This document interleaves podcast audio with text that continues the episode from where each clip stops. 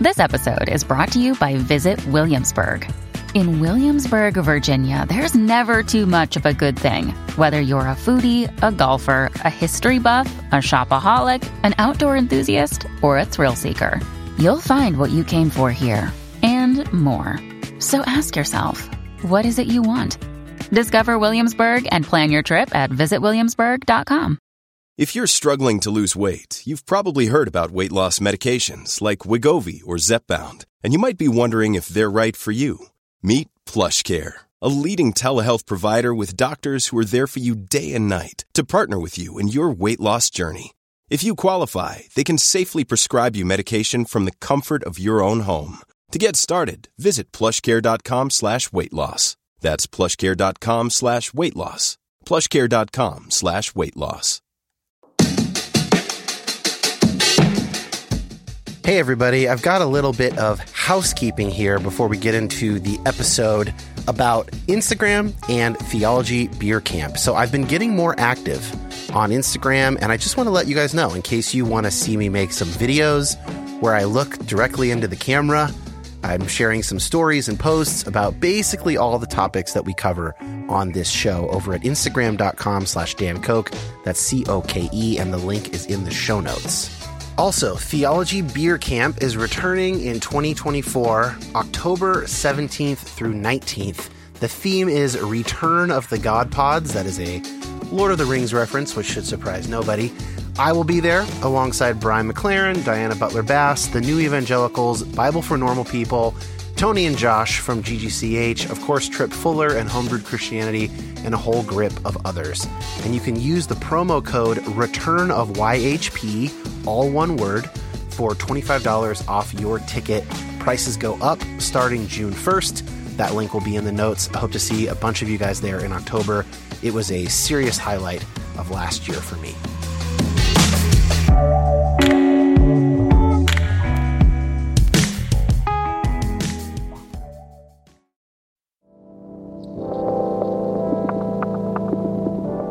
My name is Dan Koch. Like many of you, I've been on a complicated faith journey for a number of years now. And while I tend to find myself on the progressive side of Christianity, my goal is not to make liberal converts. I want this show to be a resource for Christians to my right and to my left, as well as former Christians and non religious folks, anyone who finds themselves asking difficult questions about God, science, prayer, fate, suffering, evangelism, and more. So many of us have been given bad answers to those good questions, often by people with pure intentions. I want to say that you have permission to take both Christianity and the modern world very seriously. And I hope to facilitate that by introducing you to people seeking God across the Christian spectrum, engaging hard questions in a multitude of ways.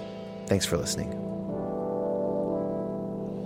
Well, you guys, this is a big one for me. This is the first proper episode on the topic of religious and spiritual harm or abuse. I'm still kind of figuring out which of those terms I like best. Today, we use the word abuse in my conversation with Dr. Swindle.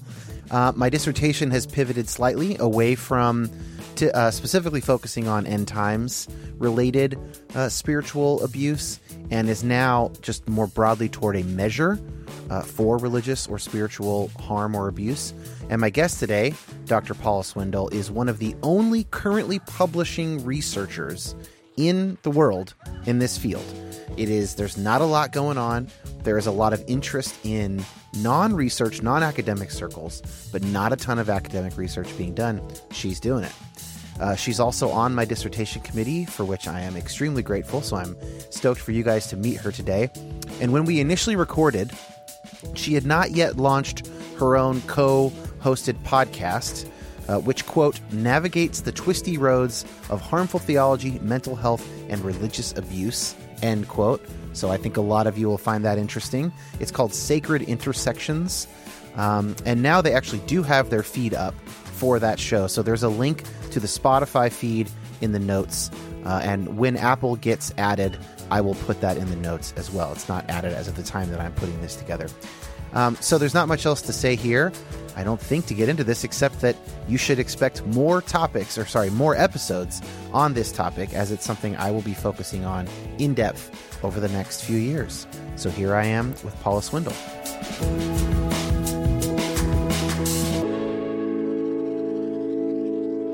Dr. Paula Swindle, I am so excited to have this conversation with you.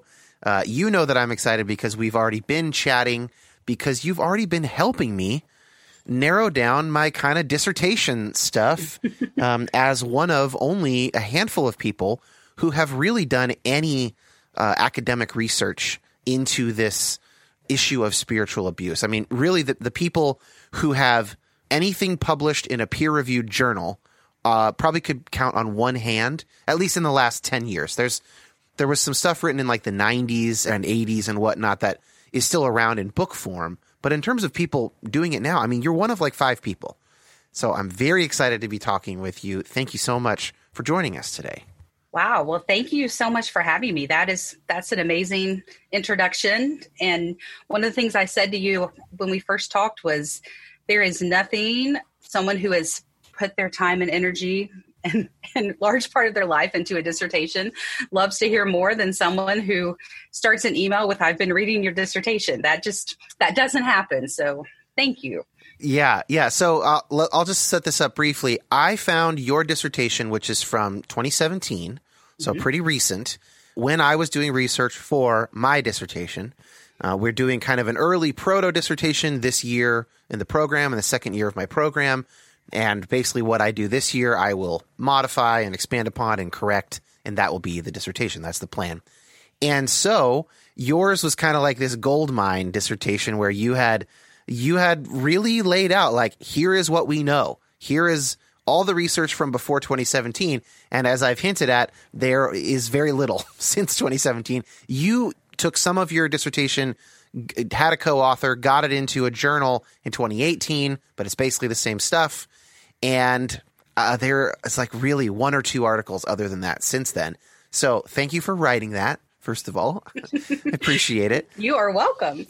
Uh, and we've uh, we've been in touch about this the very interesting place that research into religious and or spiritual abuse finds itself. We're going to try not to get too much in the weeds. This is going to be a conversation for regular people to listen to. but I think it is a kind of an interesting look into what what it's like when a field is still budding. Um, this is not something like attachment theory. This is not something like PTSD. Like we understand PTSD quite well. There are thousands of careful studies about PTSD. There are six articles about spiritual religious abuse. And as we're going to talk about, not even an agreed upon definition. And yet, as you will say, there is immense interest in it because it is very clearly a real growing phenomenon. Well, maybe the abuse is not itself growing, but awareness is growing of it. And it's probably something that's actually been with us since the beginning. But I don't want to get too ahead of myself in characterizing the research. Let's start a little autobiographically. At a personal level, what led you into psychology and counseling? Yeah, so just a quick overview of my story. I thought I was going to be an English teacher back in my college days. I majored in English, minored in education. Have always just been drawn to people's stories and their narratives and what drives people and helps them make decisions. And rather than going into teaching, I went into publishing right after my undergrad experience and loved that in many ways because I do love writing and reading and editing, but realized that relational piece was just so lacking and that my favorite parts of my day were people stopping by my office and so had a pretty classic quarter life crisis of what am I doing with my life? What have I trained for? What did I go to college for? And started looking around and you know, I can't fully explain the nudge or the pull to counseling. I'm just really thankful that I ended up there because pretty much any other job in the world I don't think I would be that great at, but this is a place where kind of all of my intuitive qualities and skills seem to show up and be my qualities of compassion and intuition kind of being able to to meet people wherever they are. And so as i entered my master's degree in counseling program what i found was it just made sense you know that that there were now names for all these things that I kind of intuitively been li- been living. So this idea of unconditional positive regard is kind of like okay, that's a fancy name for how I interact with people in my life, and um, and so just kind of continued to build on that. So in the counseling world, which is similar, maybe a little different from the psychology world. Of course, lots of overlapping there. It's really normal for people to stop at their master's degree. In most states, that's enough to become fully licensed and to practice. There's really no need to go on for a PhD unless you want to do research or want to teach at the university level. So I I stopped my master's degree for a long time, many years. Worked in a lot of different areas in the counseling field, did youth and family therapy, had a small private practice for a while, but really found my groove and my love in hospital settings and medical settings. So worked in the psychiatric departments for a while, mostly in the emergency department, doing mental health assessments, helping people in crisis and and making decisions about where to seek the next step. Then moved into providing counseling in more medical settings. So worked in cardiac rehab, pulmonary rehab, the oncology center, set up mental health programming there, and really found a passion for interdisciplinary work and advocating for that understanding of mental health as part of overall health. And so I did that for 14, 15 years and then decided to go back to get my PhD. Yeah, and so you know, you mentioned that you you, you want you naturally are curious about people. You want to be a loving presence. This, you know, Carl Rogers his term of unconditional positive regard. This is this is the idea that in client based therapeutic modalities or styles, you, the idea that like most people won't really change at all unless they feel accepted by the person who's trying to help them change. That you know, beating someone over the head with their failures does not work. And if anybody has had political conversations with their conservative, you know, parents or in-laws, you can attest to this. Uh, that is not the way that people change. Shame does not motivate. Right, shame does not motivate, unless you know may, maybe some in some sort of abstract social way it, it might in terms of like taboos and oh, it's like it's uncool to have a Confederate flag in yeah. Washington State or something, or very temporarily kind of external yeah. change possibly too. You you know the research better than I do on on shame and motivation and all that. But so you also, as far as I can tell from reading your dissertation and talking with you, you've got also this acumen around getting into the nitty gritty. So you're you're doing research and you're now teaching, and so that's that seems like a different skill set than what you were talking about earlier. So what what kind of opened up to you that you wanted to to add that on the the teaching research bit? Mm-hmm. Yeah, sure. So so it actually was when the counseling licensing board in North Carolina, where I live and practice, it added on a supervisor certification. And it was time for me to start my continuing ed for renewal. And so I thought, why not just direct all my continuing ed on supervision?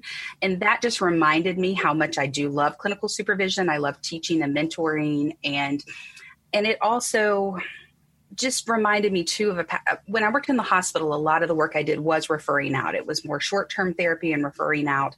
And so having a group of people I trusted to send those clients to, you know, I found that group just hard to find a very robust group that I felt really comfortable. And so there was a little bit of like, okay, let's go upstream and help kind of plant and grow good counselors instead of continually trying to find them. And as you know, a bad counselor can do a lot of harm, you know, in very similar ways of what we're going to be discussing those power dynamics and people at their most vulnerable times in their lives when right. they are trusting someone. And so, so I just, after practicing for a long time, just really felt drawn and called to give back to the profession in a kind of bigger way. And in counseling, the way to do that generally is to go get your PhD. So I did, and I was drawn to that primarily for teaching. I wanted to work at a university and train counselors, and thought, oh, I got to do this research as a part of that. you know, that's that's a part of a PhD program. You got to write right. a dissertation, and everyone had said to me, "Do your dissertation on something you love, you're passionate about. You're gonna this is going to be your life for all these years while you're working on your PhD, and so pick something that you know." You can live with and that will be interesting to you and I'm again really thankful that that is what happened because this is a topic that just continues to energize me, continues to drive me to want to talk about it and have change and get just so excited to be able to have conversations like this. So, yeah, so going in more for the teaching part and then finding like, oh, certain kinds of research can be really cool. Right. Well, so that leads into my my next question here, which is what led you into wanting to research spiritual abuse specifically? So, you know, a lot of times when I, there's so there's a few different things when people hear, and I actually tend to use the term religious abuse, although spiritual abuse is, and we will I know we'll get more into that. Right. When I say that, people a lot of times think I'm going to talk about cults, and I say no. We're looking more at mainstream religion, and my personal drive and pull to this was I grew up in a very small town in the mountains of Western North Carolina across the street from the church where we went to church, um, where my brother is now the pastor, which is super cool and super weird at the same time.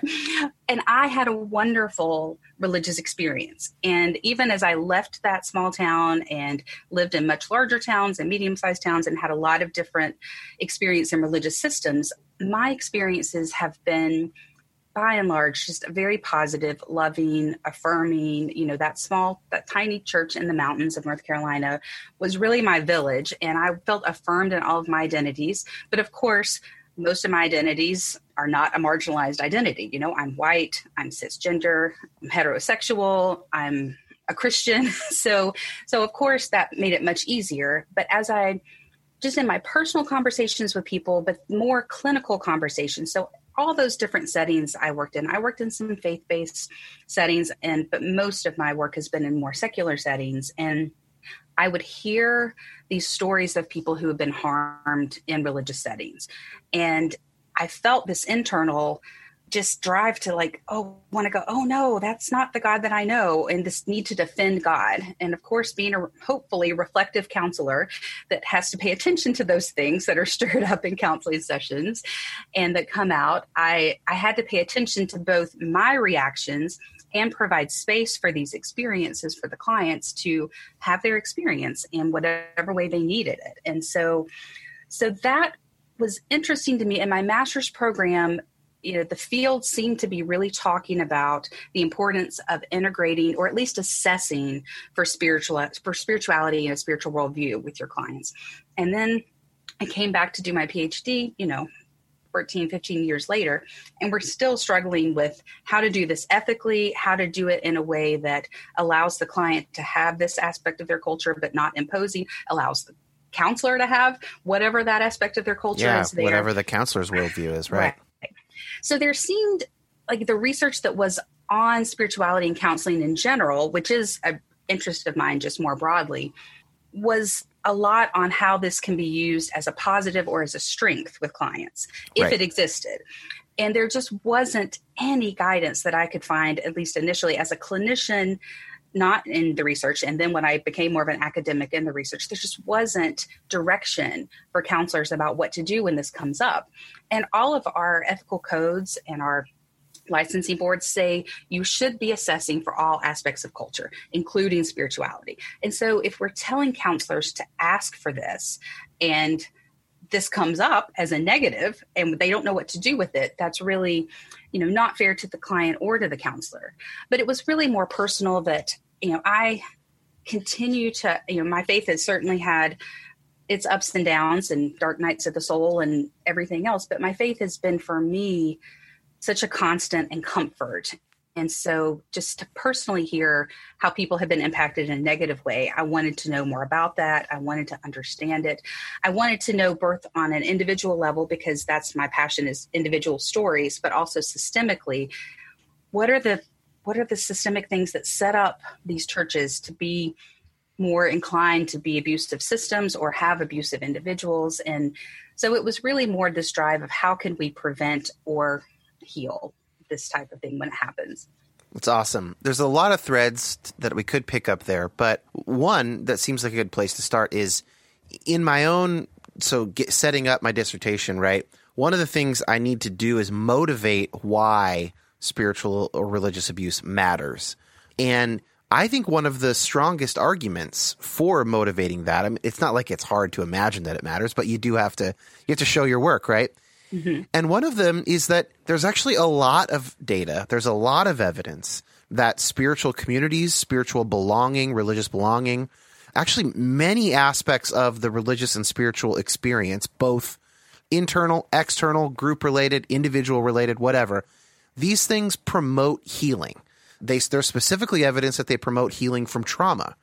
And so the particularly insidious thing about religious and spiritual abuse is that it often precludes the main method that a religious person might use one of their main tools for healing from trauma. Mm-hmm. But they're not going to be able to do that. A lot of them, anyway, are not going to be able to do that because the site of their trauma is the place mm-hmm. where they precisely can't heal. Mm-hmm. Uh, and so, yeah, I don't know. That that's just something that stuck out that seemed worth kind of highlighting. That it is in that sense different. Like uh, a soldier who has PTSD from combat is awful, of course, and I'm very glad that a lot is known about that and, and continuing to be learned. But it's not like they would ordinarily try and heal their trauma through going back on another tour of duty. Uh, you you come home from a tour of duty because everybody knows that a tour of duty is stressful and traumatic. This is opposite in that particular regard. Yes, and and I know we'll get more into kind of those betrayal aspects, but this idea, and maybe this is changing a little bit socially. I'm not and culturally i'm not sure but this idea that of what church is supposed to be that it's supposed to be this safe place positive place this loving place. And so kind of this amazing whiplash when it's the exact opposite and someone has that exact opposite experience in it. And i also was just really curious about when you add that sacred element in you know the abuse that happens within churches happens everywhere else too you know that often you know the different types that we're going to talk about but when you add that sacred element of God is on my side and just this power dynamic that is so amplified when you add that sacred element in. I was really curious if that impacted people's experiences as well. So I want to skip a little bit over the lack of a definition. I don't think we need to get too into the weeds the more I think about it there is no completely agreed upon definition, but there are people working on working on close enough definitions that the you know hopefully one is forming. But one thing that you and I chatted about the other day is that in in at least one setting it doesn't matter if there's a definition and that is in a clinical setting with a client, right? Like for the survivor or victim of religious or spiritual abuse, the fact that there's no agreed upon definition for research is really is, is unimportant. So I just want to mention that, and that's kind of where we're going to focus here. But briefly, can you talk about the way that you define the term religious abuse, just so at least we know kind of what you're working with as we go further? Sure. And, you know, the clinical setting, if I could speak on that as well, just for a sure. minute, that absolutely one of the things we talked about is my philosophy as a counselor in so many ways is not to define things for my clients to journey with them. And so if they define something as abusive and religiously abusive cool. We are i'm not here to contradict that or argue with you that you did not experience right. that. And on the flip side why having a definition can also be helpful in those instances is as much as i personally am maybe resistant to labels in a lot of ways it can be comforting for a client to say oh that's it. That's what I experienced. 100%. To be able to have kind of this shared terminology and this collective just knowing of, yes. Um, I, I, remember I talked about this in, in a master's level class one time, and one of the students just said, that's the most powerful thing I've ever heard. I did I knew that had happened to me, but I didn't know what it was, and now I have a name for it. Or when a counselor had named their experiences as trauma, it was like, ah, oh, it was there was just some validation in that that was really important to the client.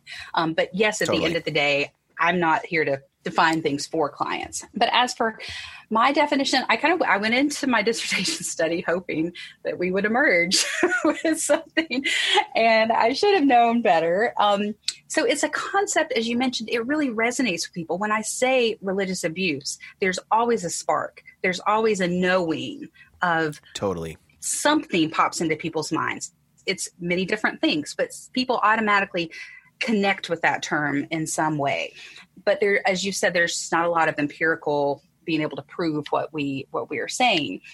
So the definition that I came up with, um, I really don't love it but it's but it's it's very it's a very general mental physical sexual or emotional abuse that occurs within a religious context so just those more basic aspects of abuse that have that religious label overlaid on them you know and i've been speaking more recently more generally about the term religious harm maybe as opposed to abuse because there has been some pushback on you know, words have meanings and some of the things that people say are not necessarily abusive, but they're mean or they're harmful. And so I'm not going to get into a semantic argument.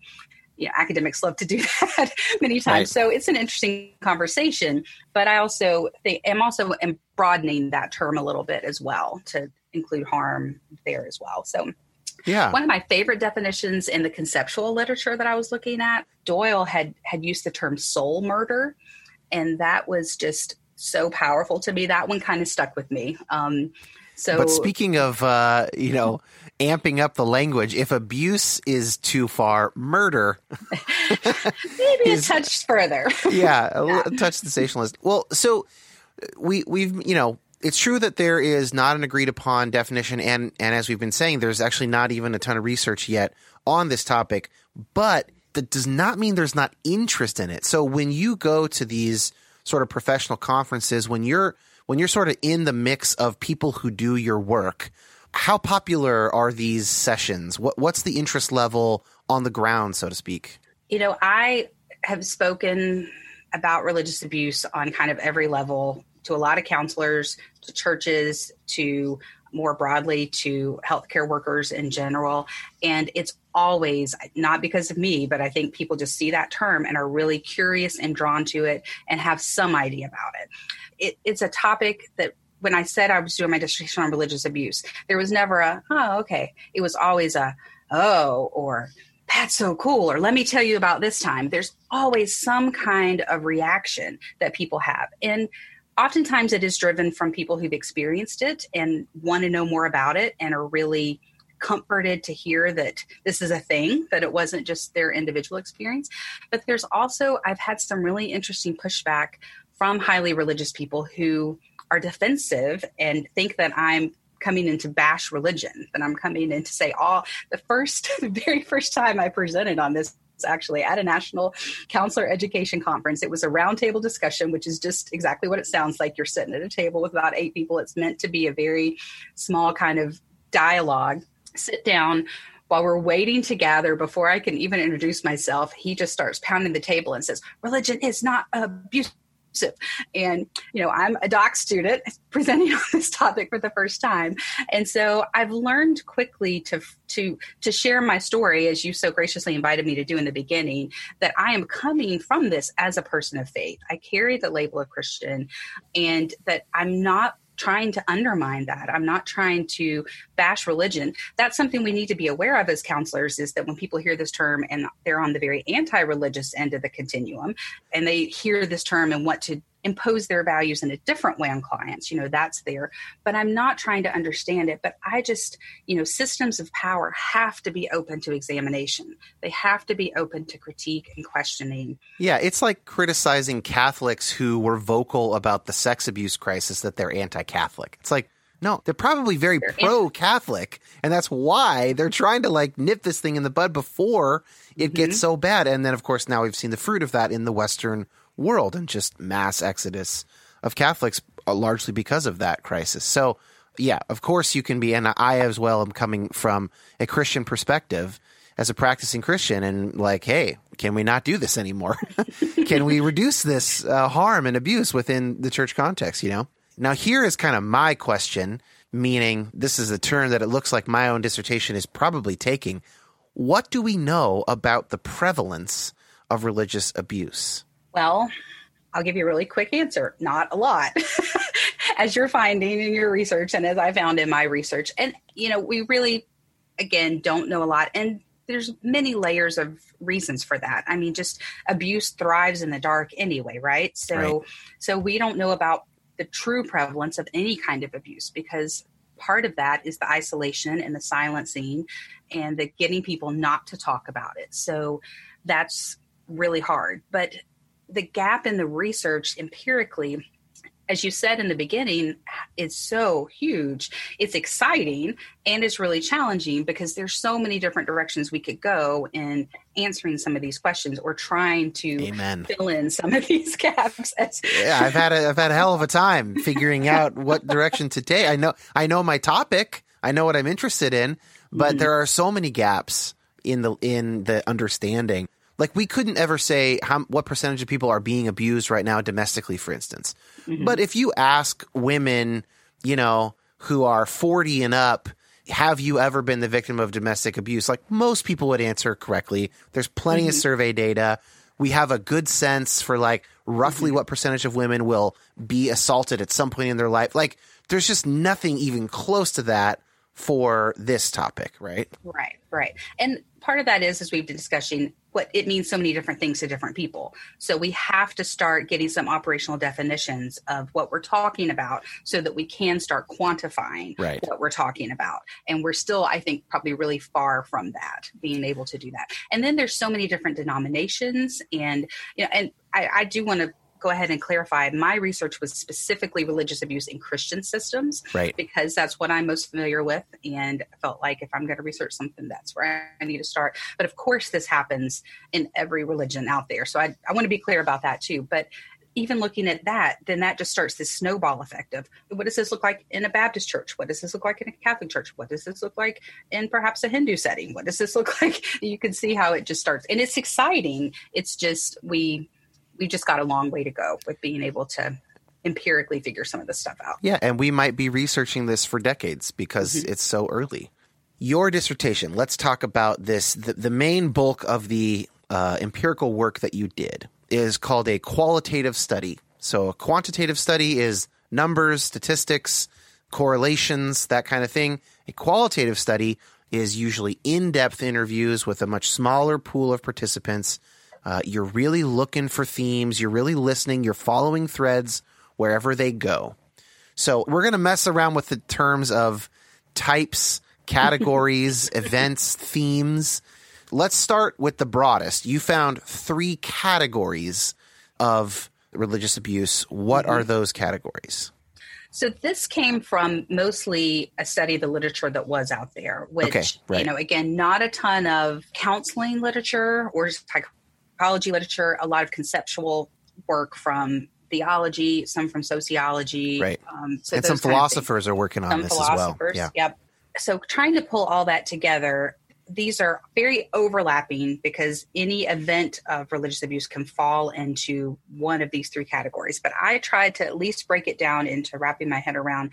It can be abuse that is perpetrated by a religious leader. So that could be pastor, priest, or youth pastor, deacon, elder. So someone in a very clear, overt position of power and leadership within that system that is often considered to be a representative to God. Some systems have a very clear hierarchy of they are closer to God than you are. That's yeah. just sometimes it it's more explicit than others, mm-hmm. right? Yeah. So that being one type. The second type being the abuse coming from the group or a member who is representing the group. And this might be towards an individual or towards a group. This seemed to me mostly to be instances of marginalization or theological bullying or othering. I like to use the term other as a verb. Um, so, kind of that pushing out. Beverly Green had a great phrase that I love called legitimized inequality of basically Ooh. Isn't that cool? That just really resonated with me. Legitimized so, inequality. Oh that's yeah. good. I'm gonna be chewing on that for a bit. That's it yeah we'll have to talk about that that article was really important to me as well her work. So often we see this so this might be when women are discriminated against simply being women. This might be experiences of the LGBTQ plus community. Um, it might be systemic racism either endorsed or just condoned by the church. It might be a specific, you know, pastor refusing to perform an interracial marriage. And, you know, and that this goes way back, of course, when scripture was used to justify slavery, when scripture has been used to, to speak against the civil rights movement, you know, all those kind of things. So, so that group or someone speaking for and representing the group thing. And so that othering piece of dehumanizing someone else, again, in the name of God or in the name of theology. So, so first is the religious leader themselves. Second is coming from the group or representative of the group. Yeah. Third. And then the third, it seemed important to me to kind of pull this out for the work that I was doing. So the third, and remember, these can be overlapping. So the third is abuse where the justification for the abuse is driven by scripture or theology.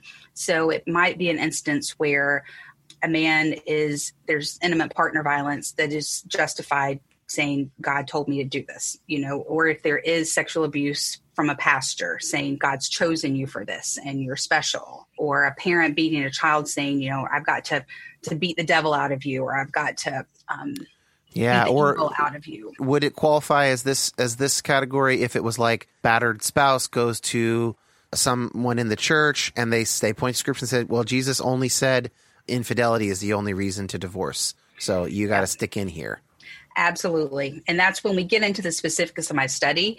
That was the experiences of many women in my study that they had gone to their churches for what they hoped would be supportive and became the exact opposite of no, you have to stay with him no matter what, and that's more important than you so that type seemed important to kind of have its own category because sometimes it is overt like that. And then sometimes the abuse happens but it's just done with the context of religion around it. You know there may be sexual abuse from a pastor where there's grooming that happens there's um, you know access to the victim because of the church setting but there's never this overt God told me to do this, you know, or God has chosen you for this, as opposed to those times when there is.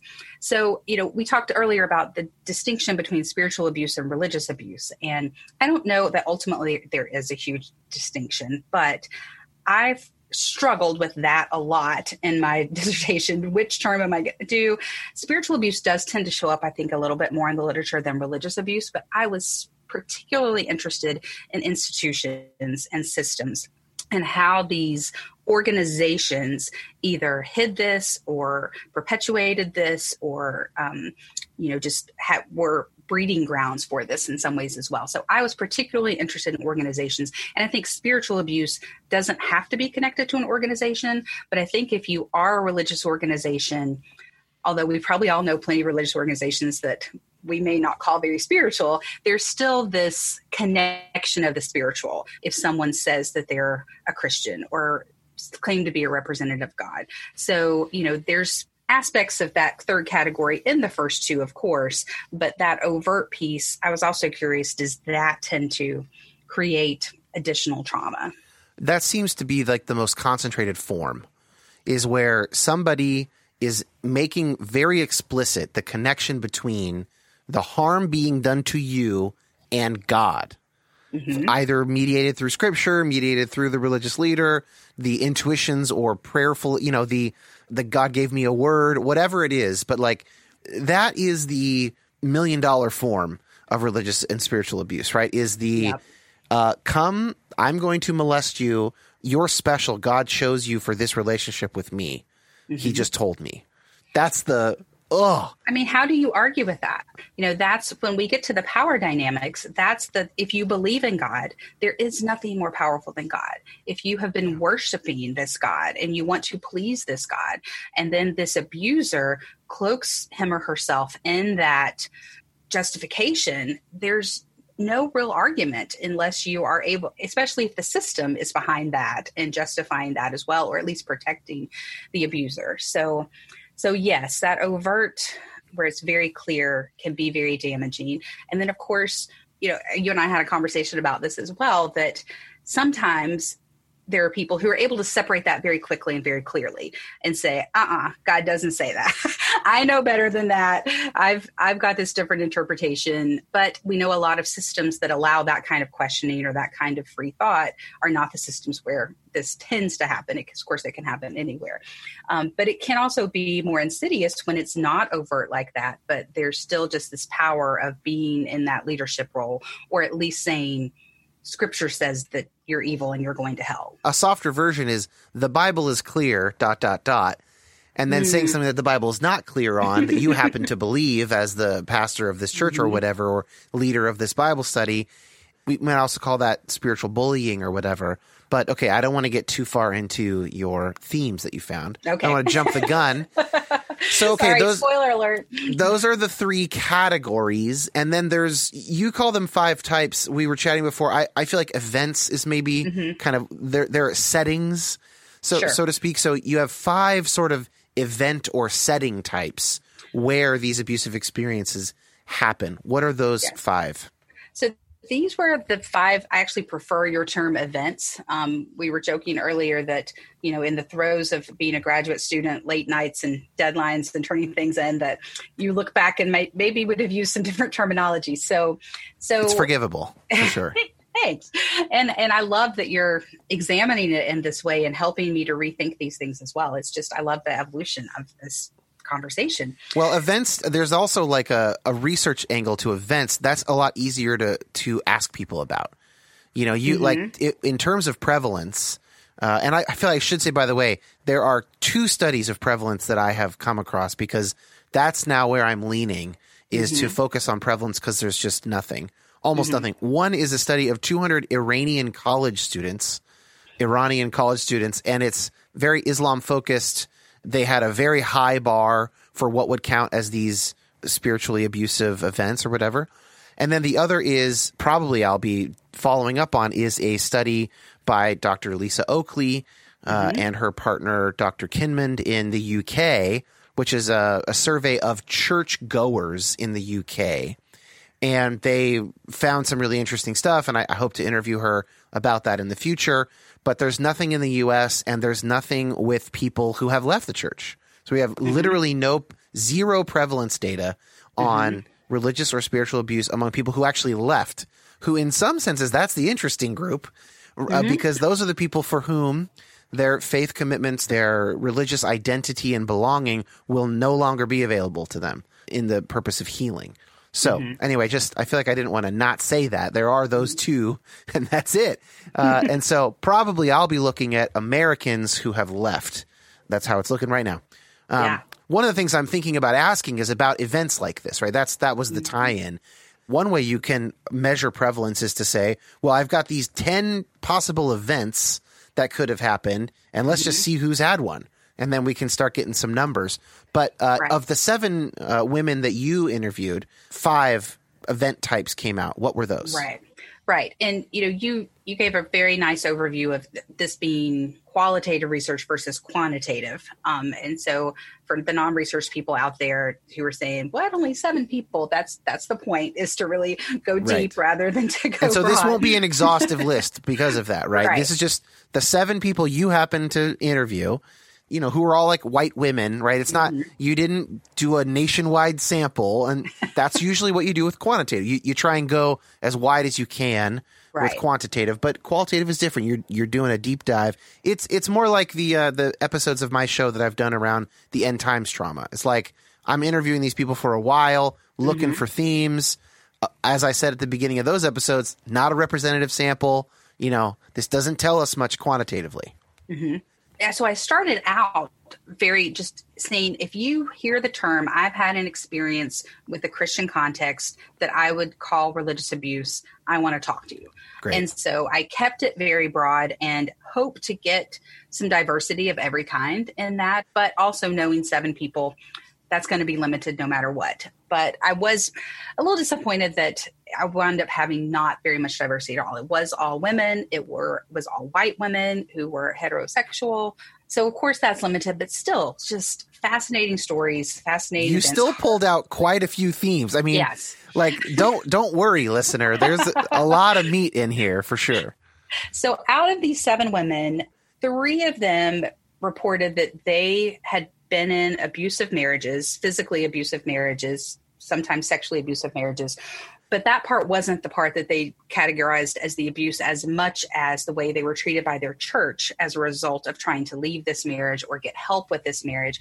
Oh. So they were pressured, encouraged, outright told, shunned when they didn't, that they needed to stay in this marriage at all costs, that they needed to try to work it out, that um, several of these women reported that as far as sides go, the churches were taking the side of the husband, even though at least two of these women had grown up in this church. These were their this was their childhood church's family. Their home church, not their, their husband's home church. Home church yeah. That their husband was only going because of them, but because the husband was air quotes trying to save the marriage, and was more dedicated to the marriage, he was the again air quotes good Christian. Also, because the husband was a man. Let's just make Absolutely. explicit what is implicit here. Absolutely, for uh, sure. He gets the benefit of the doubt in a lot of more conservative settings, being male. If he says, if he gives one sentence of like, "Well, I don't want her to leave me.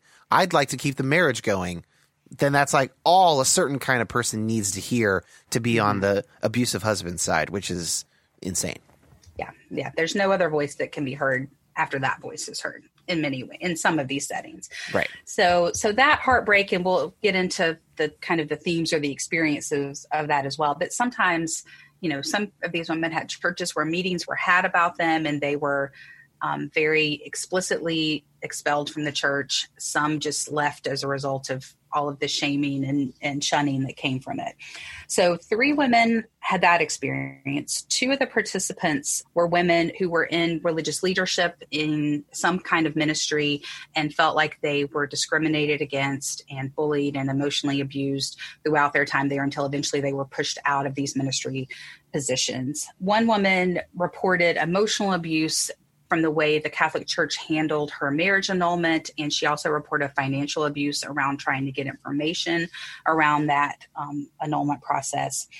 And then one participant, in addition to experiencing the abusive marriage that I mentioned earlier, harkened back to an experience she had as a teenager. So I was only talking to adults in this study, but she harkened back to when she was a teenager and was visiting a church's youth group and had become very involved in this youth group. And she was also experiencing clinical depression and taking antidepressants. And the youth pastor found out about this and just straight up kicked her out of the church, said she, out of the youth group, said she was bringing the devil into the group, that she was evil because she was taking antidepressants, called her parents in, told her parents this first. Her parents then allowed um, him to say the same thing to her.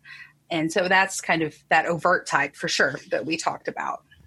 So very explicit, very overt. Very wow. explicit. Uh, the, yeah. My just because of my psychological training, the ethical alarm bells are just blocking out all other sound right now in my head. That's just what an insane abuse of power uh, mm-hmm. uh, and just I don't On know, like level. massive ignorance. Yes, at like how, such uh, vulnerable time and such uh, a time of self consciousness. And if you uh, gave yeah. half a shit about teenagers in general, how could you do something like that? This is the 20th century. I guess I don't know how old this woman was when this happened, but like, oh my gosh. And okay, so I'm the just, interesting ugh. thing, so part of my process was, you know, recording these and transcribing these, and I won't take a get into too much of the weeds for this, but there was someone else who helped me pull out themes and codes. And then we had an auditor who was kind of looking for bias in our themes and codes. And I remember my auditor saying, as he read these transcripts, just weeping with heartbreak for them, yeah. but also recognizing at the same time how many people would say that's not abuse, that's just good theology and who truly believe that. You know, that's that's the part that I can see that for really a lot to- of these more than you're on antidepressants. Like, what does that guy not take blood pressure medication? You know, like, come on. It's, you it know, makes it, it, makes sense to you and me. But if there's this deep belief sure. of that, deep that's distrust a lack of, of faith. pharmaceuticals. Yeah, yeah, right, right, yeah. And if there's that lack of faith, so I guess the closer you get to kind of like a Jehovah's Witness Christian Science type, uh, maybe in a Pentecostal situation with a lot of faith healing emphasis, I could see that getting more that way. I was not raised anywhere near that. I was raised like milk toast California evangelical. We we were pretty good with science for the most part. Uh, and my dad was a therapist too, so that I'm sure that changed that, it. that But helps. And I want to be Okay. clear. I'm not. I'm not saying that to justify their thinking anyway. No, I- no, of course. I Uh, completely it goes without it saying. think it's wrong. but I think it's Yeah. interesting that that changes the conversation you can then have with people around prevention and around understanding Oh, totally. experiences. Well, and we're going to talk about. I don't know if we'll talk about it because with your study, but you know, LGBTQ issues are are a really sticky one here because depending on your theological uh, point of view, you might still say, well, there are abusive and unnecessarily mean ways to go about it. But there is a scriptural standard or something. So you're going to have a harder time sort of convincing people of the abuse, maybe in something like that, being shamed for being gay, right? Well, okay, you might like you might get some of them to agree that, that the shaming part was wrong, but that the you know the teenagers probably had a good you know heart because they are trying to uphold God's law or something like that. The the f- closer you get to like physical and sexual abuse, the clearer those lines ought to get, and the easier it should be to sort of convince all parties of the issue. Am- Am I onto something there? Yeah, that's exactly what I was getting at. That makes it really tricky when you have someone who genuinely believes this, you know, or, or that those, they believe their intentions are pure, as opposed to, you know, I imagine there are some pastors who sexually abuse who are who can convince themselves of that, but when they are confronted with it, there's generally a shared understanding that this was wrong, as Right. opposed to someone who genuinely believes they're doing what God tells them to do. Sure. And Westboro Baptists, Baptist, right? I mean, though they don't think that they're doing the wrong thing, they're fully convinced. Although they're obviously an extreme example of that kind of indoctrination. Sure. And I, I, you know, I'm so fascinated about how people get there because things seem really clear and obvious to me when I read scripture. But I also have to recognize my lens that I'm coming from and all and my experiences with loving churches and unconditional love and a grace-filled God. And and, Yeah. and it, it, that, that's just another interesting thing to me is this idea of we think of abusers as this big bad like i'm going to harm you sometimes that's an easy caricature to put on them but Oh no, no. often these these people who really think they're doing the right thing. I mean, one way of saying it is every single person at all times is at least at some pretty significant level responding to incentives and disincentives and operating out of a sense of their own identity, most of which they didn't choose. Uh, and you know, our our free will, though I believe it's real, is quite constrained. You know, the little the rudder only moves a few degrees each direction, and you only get major change by moving it a few degrees consistently over time. And so, yeah, we do we do need to have compassion for individual abusers. Now, that's I'm not saying uh, a victim needs to have that immediately. I'm not nothing like that, of course. Not victim blaming or anything. But those of us standing outside, if we want to be, let's say, psychologically uh, mature, have a, a clear sense of the human person, then that will lead us to actually dropping some of that kind of moral outrage at the individual failures of these people. And how could they have made such choices? Well a lot of these are not choices. They are the result of systems and and some of them are choices. And you know uh, like that's why i'm you know when it comes to policy which we we may or may not get to policy and that's fine but it, to me i'm so much more interested in like removing them from leadership than i am you know punishing the you know like it's like uh well how do people change is a lot more difficult. A lot more black and white is you're not a pastor anymore. Like that's that's what we need to be very clear about Right. you know. Anyway that was a bit of a rabbit trail. There's one more event type before we take a little break. So there's also a woman who wasn't necessarily in an abusive marriage, but who just chose to leave a marriage where her husband had been unfaithful and was still shunned. and that's And right that there in the text exactly, but was still, he wanted to work on it.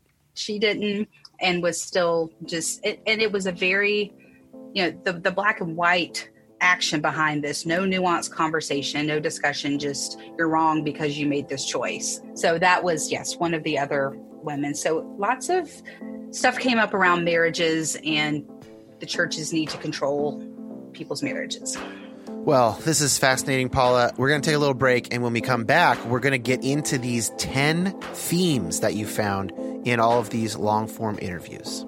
All right, sounds good.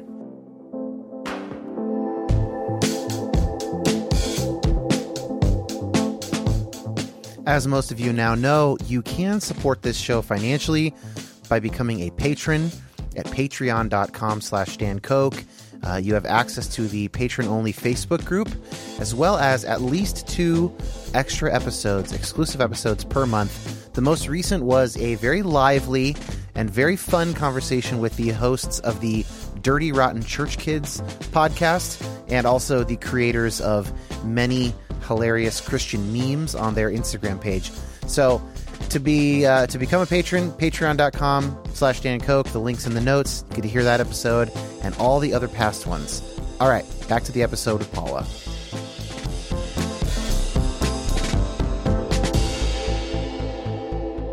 Okay, Paula, I'm excited about this. So, in your research, you specifically were looking for themes of any kind.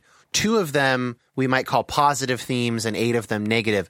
I'd like to save the two positive ones for the end to kind of end on like a because there's a this is a heavy there's a lot of kind of deep hard.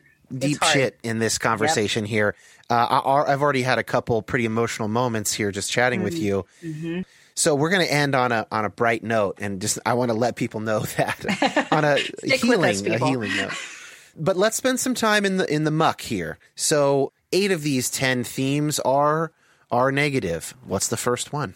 Yeah, so I was really trying to get at what are these themes of people's experiences in this idea or this umbrella of religious abuse. And so the first one being what I called emotional trauma, which is really just kind of a catch all term for all of those lasting emotional consequences or those that lasting emotional impact or effects that people experience. So was expecting to see and did see a lot of sadness, fear, anger, just all those ways. Some people report are feeling damaged, um, having their self worth very much impacted. So that's one that could probably has a lot of sub themes in between it and Sure. But that's really i just it was this one catch-all term of yes there were negative emotional impact often long term from these experiences Did you find a distinction between sort of negative emotional impacts just toward the self, like a, a generic depression or anxiety or shame, lack of self worth, and uh, negative emotions toward one's faith community, towards God, towards parents and childhood upbringing, that kind of thing?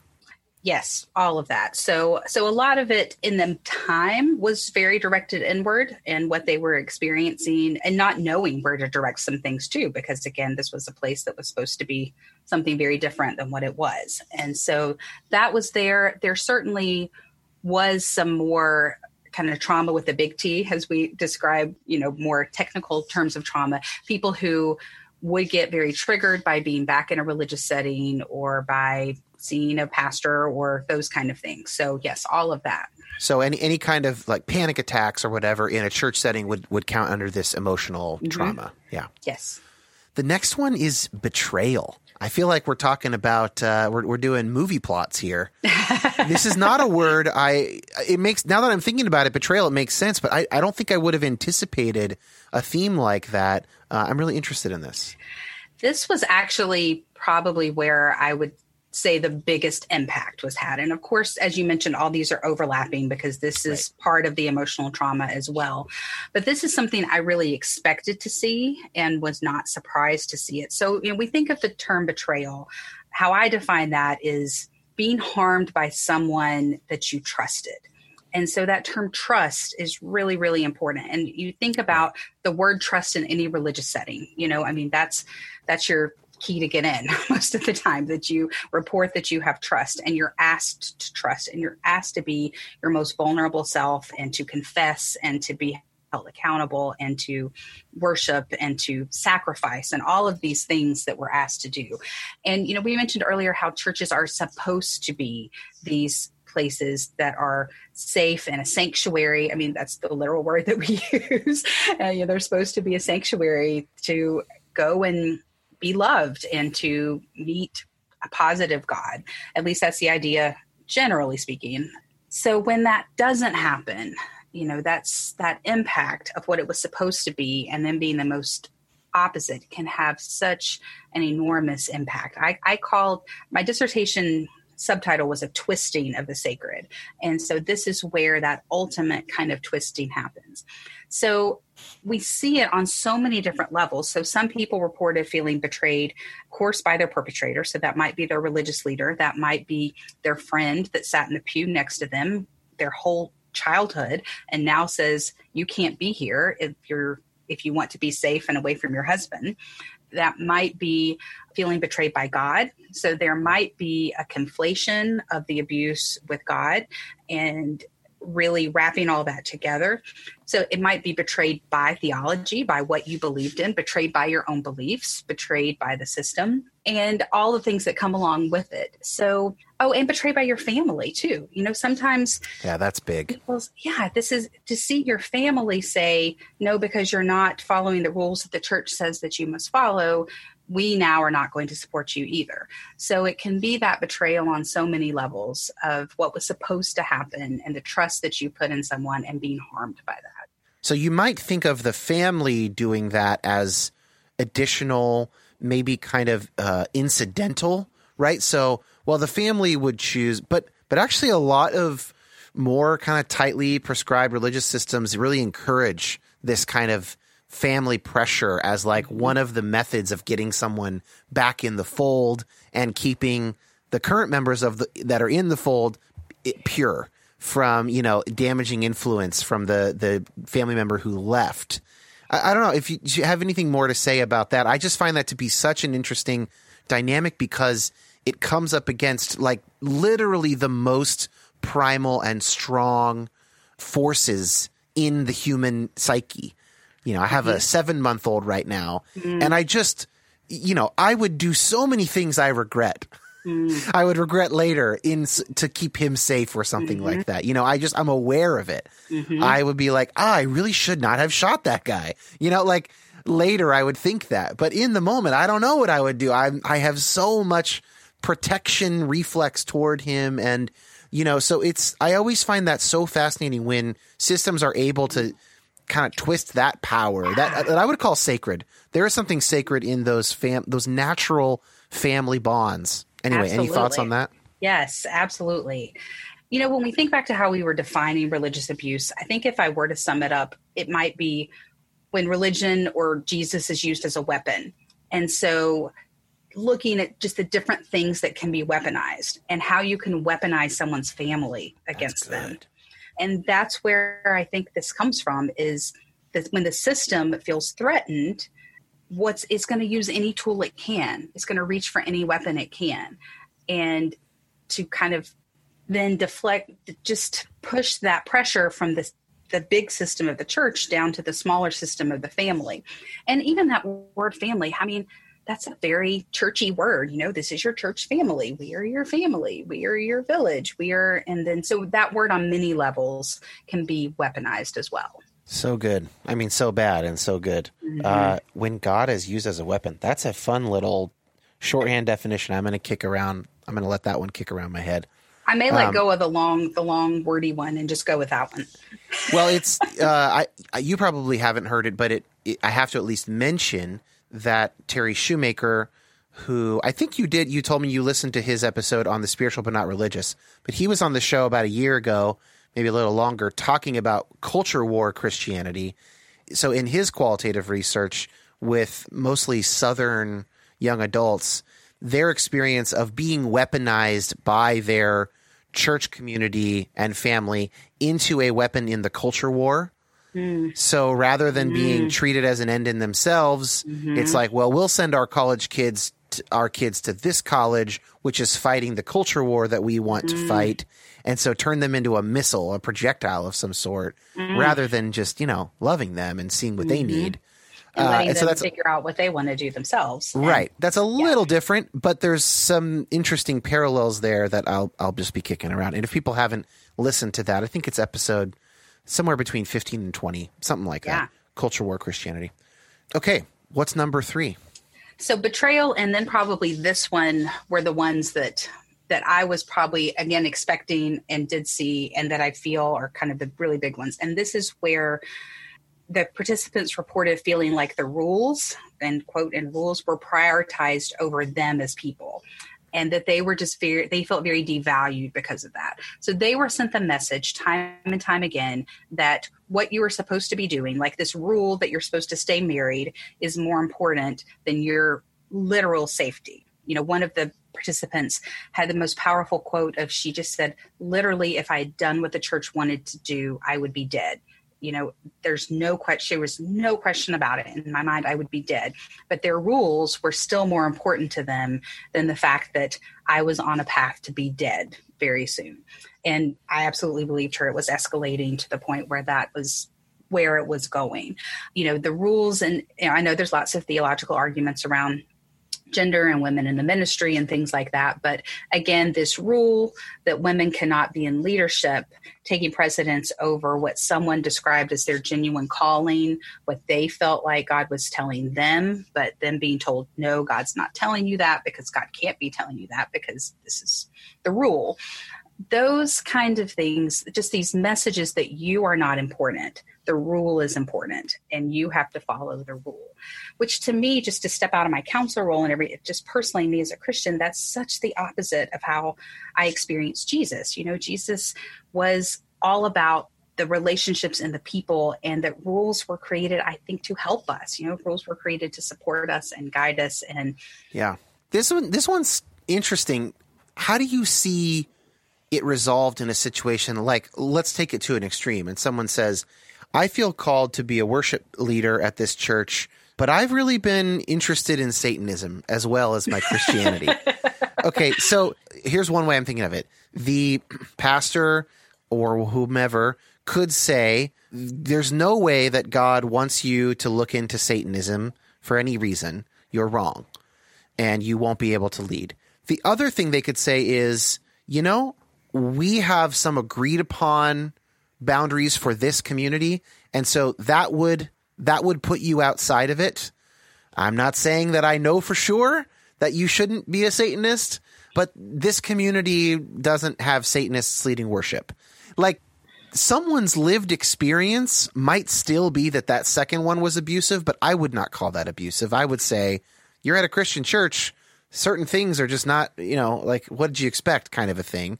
I don't know. So it can get kind of messy there. It can get very messy. That's that's why we continue to have this lack of agreed upon definitions as well. Because yes, I would agree with you that that that person would describe that as a non-affirming experience, and I would agree with you that yes, that doesn't make sense for the context of those agreed upon norms within the church. And so maybe that is a bigger question is just agreed upon norms like what does that look like from an abuse standpoint you know are, are the norms right. I, I, don't i don't know the answer to that I well so that brings question. up it's a really interesting because uh, a lot of the uh, conversation around church clarity the particular organization and just the broader the broader question of like how clear ought churches to be about their policy on sexuality on lgbtq on divorce on you know whatever and that's what that organization is pushing for i have in the past kind of pushed back on that a little bit from a sociological perspective of you know my my personal and I don't know where you land on this. We haven't talked about any of this stuff. Personally, I am gay affirming theologically, and I would like uh, a maximal percentage of churches to be. Mm-hmm. Uh, I actually think that the churches will essentially die if they don't do that within 50 years or so.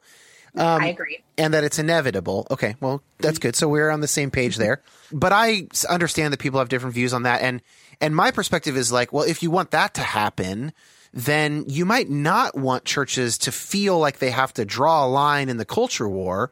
You might want them to like l- hold on a few more years and maybe 10% of the church body changes during that time and it's more likely that they'll they'll change and like they you know incremental movement of people who are unlikely to agree in this particular moment.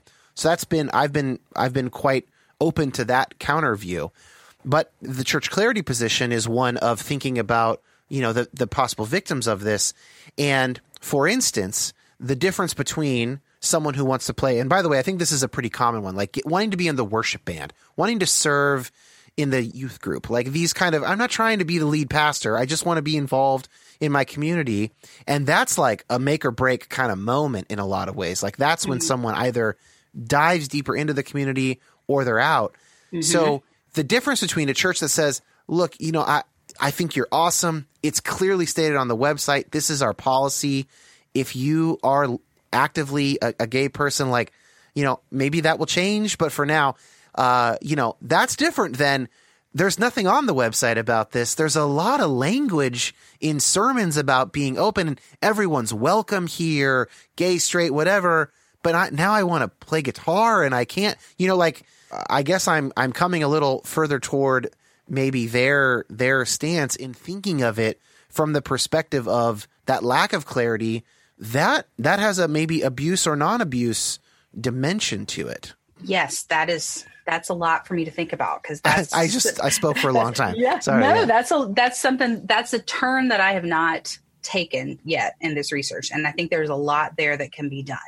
I mean, a few things that come to mind as I hear you talking is just again systems that won't allow examination either from within or without. That often to me is a really big red flag, and that is not you know, if you have a stance on something, you should be confident in it. You should be able to have a discussion about it. You should Yeah. be able to defend it and not just squelch the question. Oh, I love that. That's so interesting. Yeah. Like, like the only reason you're not putting it on your like what's the reason you're not putting it on your website? Like I might have a sociological argument for why I like that it's not on there cuz maybe I think that that will serve in the end. But like if you're is it just money? Is it like, you know, you're you're afraid that you'll scare some people off if you just Yeah. put it on there? You know, like and what does that say about your priorities? Right, What does exactly. that say about what's important? So, you know, I I honestly think the church I go to would welcome someone who wants to worship Satan to say, "Come worship with us and be who you are, and we will love you." And we're probably not going to let you do a testimony from the pulpit on that, but Yeah. We're also not going to shun you and say you can't be a part of that because it's a system that trusts that this is not about us. You know, this is about that person's journey with God. Sounds like a healthy person. church. But I you can it is. you I, I can think I found a imagine unicorn. right. But you can imagine plenty of churches being like, "You're you're literally bringing the devil into the room."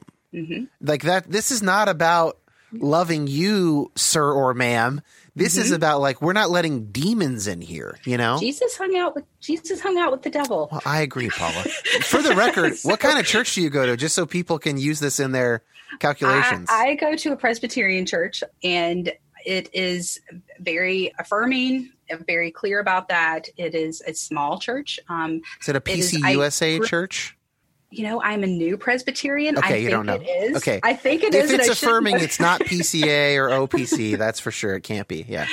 it's my pastor is going to be very disappointed in me but because we did ask a lot of questions but my husband and i both grew up mostly in either baptist or non-denominational and so i have i've had enough experiences in baptist churches to know that there's so many different types and there are some Yeah. wonderful baptist churches and i had wonderful experiences there Yeah. that were open and moderate and progressive and um but just when we moved to the location where we are now we really we weren't even sure if we were going to go back into a church. When I did this research, I stepped away. My husband and I were both in leadership positions. We were teaching a young adults class. We said, "I'm to I'm going to go into some really dark stuff here and I don't need to be sorting that out while I'm trying to teach Wow. or mentor other people."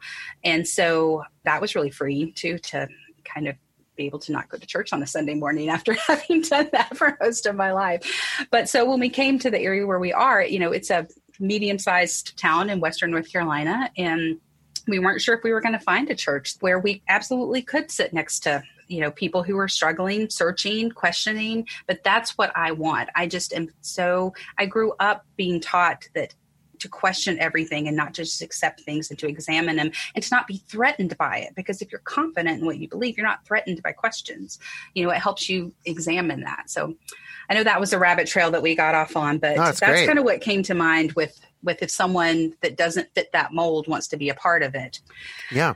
Let's move on to the fourth one. What's what's for the fourth theme here? Um, the fourth theme was abuse of power or really overtly using the sacred to control or manipulate a member. And so, you know, there's a power differential at play in any abuse situation. That's kind of one of the basis of abuse is that there is someone's higher than the other one in some way. And, and so looking at again going back to our earlier conversation, if you have God on your side, that's just who can argue with that if you claim to have God on your side? So if you're using that as your defense or as your weapon. So this is abuse done in the name of God or as a representative of God. So this idea of you're going to stay in this marriage or you're going to get pushed out of this church. So you're going to stay here because God wants you to and your husband needs you to.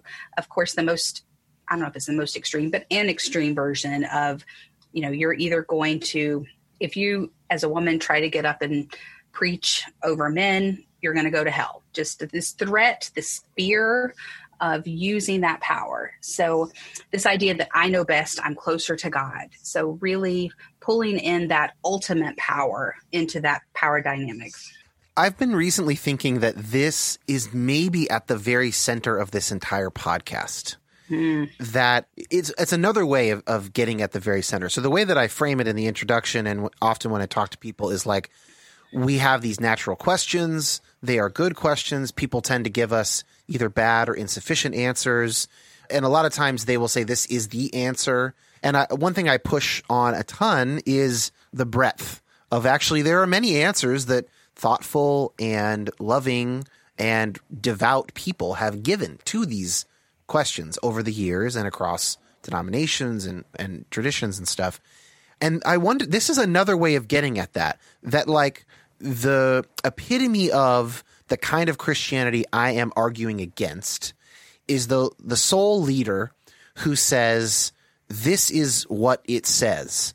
This is what God wants of you on a question for which there are multiple interpretations. That that moment right there, that's the mm-hmm. thing I am most frustrated with mm-hmm. and like mm-hmm. most get most fired up about is that that is an abuse of God's sheep it is like it's like, hey, I know you follow that shepherd, but follow me instead. Like mm-hmm. I've got a I've got a dial on it. And in some traditions within Christianity, and not all, that kind of frankly narcissistic, not always narcissistic, could just be overconfident, kind of, you know, strong leadership, strong commitment to sound biblical thinking or whatever is really valued. And I'm just like so suspicious of it. And and it's just, you know, also empirically false. Yeah. We could probably count on two hands the things that the Bible and the Christian tradition teach unambiguously. Christ is God in some sense. Mm-hmm. Okay. Christ died and rose. Okay. You know, there's a handful of them and there's not that many. You know, once you get beyond the basically the Apostles' Creed, you you know and even then there's like well some of that's just language that was around and actually doesn't you know consubstantial yeah. with the father is like not even a term that makes sense anymore so you know there's just very few of those things i'm soapboxing here but this is like another way of getting at that same yeah. thing that is so central to my whole mission well because it's all about control right that's why it gets me fired up as well was it's this i am in control God is on my side and I'm going to use God to prove that I'm in control. And I don't trust you to figure it out for yourself. I'm going to control figuring it out for you so that I can control you. That's inching closer to that end of the continuum of cults because we know cults are about right. ultimate control. All the way over. Right, exactly. Yeah, all the way over. But there's still, before you get all the way over, is this idea of I have it figured out, you don't and I'm going to use this to show you how you're wrong and I'm right, rather than trusting you and trusting God to help you figure this out and how you choose to interpret this piece about marriages and how what how what you feel God is saying to you. And maybe that's the old traditional Baptist free will in me too, but but that I'm so resistant to pastors who are all about control. Can I ask a clinical question? Have you seen as clients any of this type of leader? And if so, do you have any insight into like what is motivating them? Because control, we the way we've been using it is I the leader am controlling you the congregant or maybe whatever. But what about am I controlling God? Am I controlling mm. myself, my anxieties about maybe getting this wrong and dedicating my entire life to something? It just I'm thinking there's other ways of looking at that.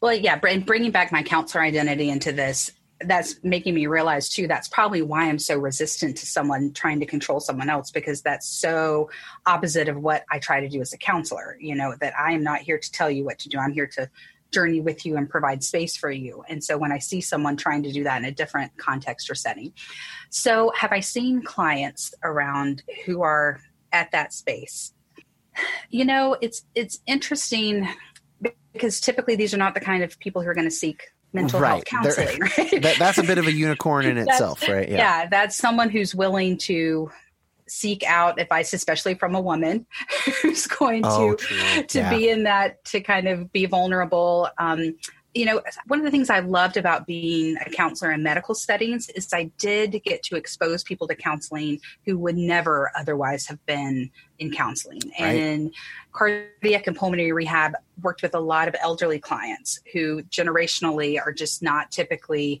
going to go sit in a room and have a chat with somebody but but being able to see me up in front of them teaching a class on why stress hurts your heart or why you know stress and panic attacks make it harder to breathe when you have breathing problems already. So that was interesting to kind of maybe disarm people a little bit who were already, you know, there's such a history of distrust between religion and psychology and, and some of that's really valid on both sides and some of that lives on so i do really enjoy opportunities to be able to say i'm just here to talk and let you be you and give you maybe some things that might help. Take them, leave them, whatever you want to do with it.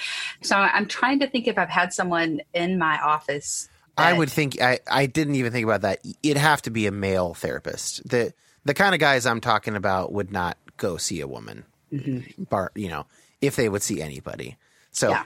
anyway, it's a it's something for people to kick around. I I have one more little side trail on this abuse of power.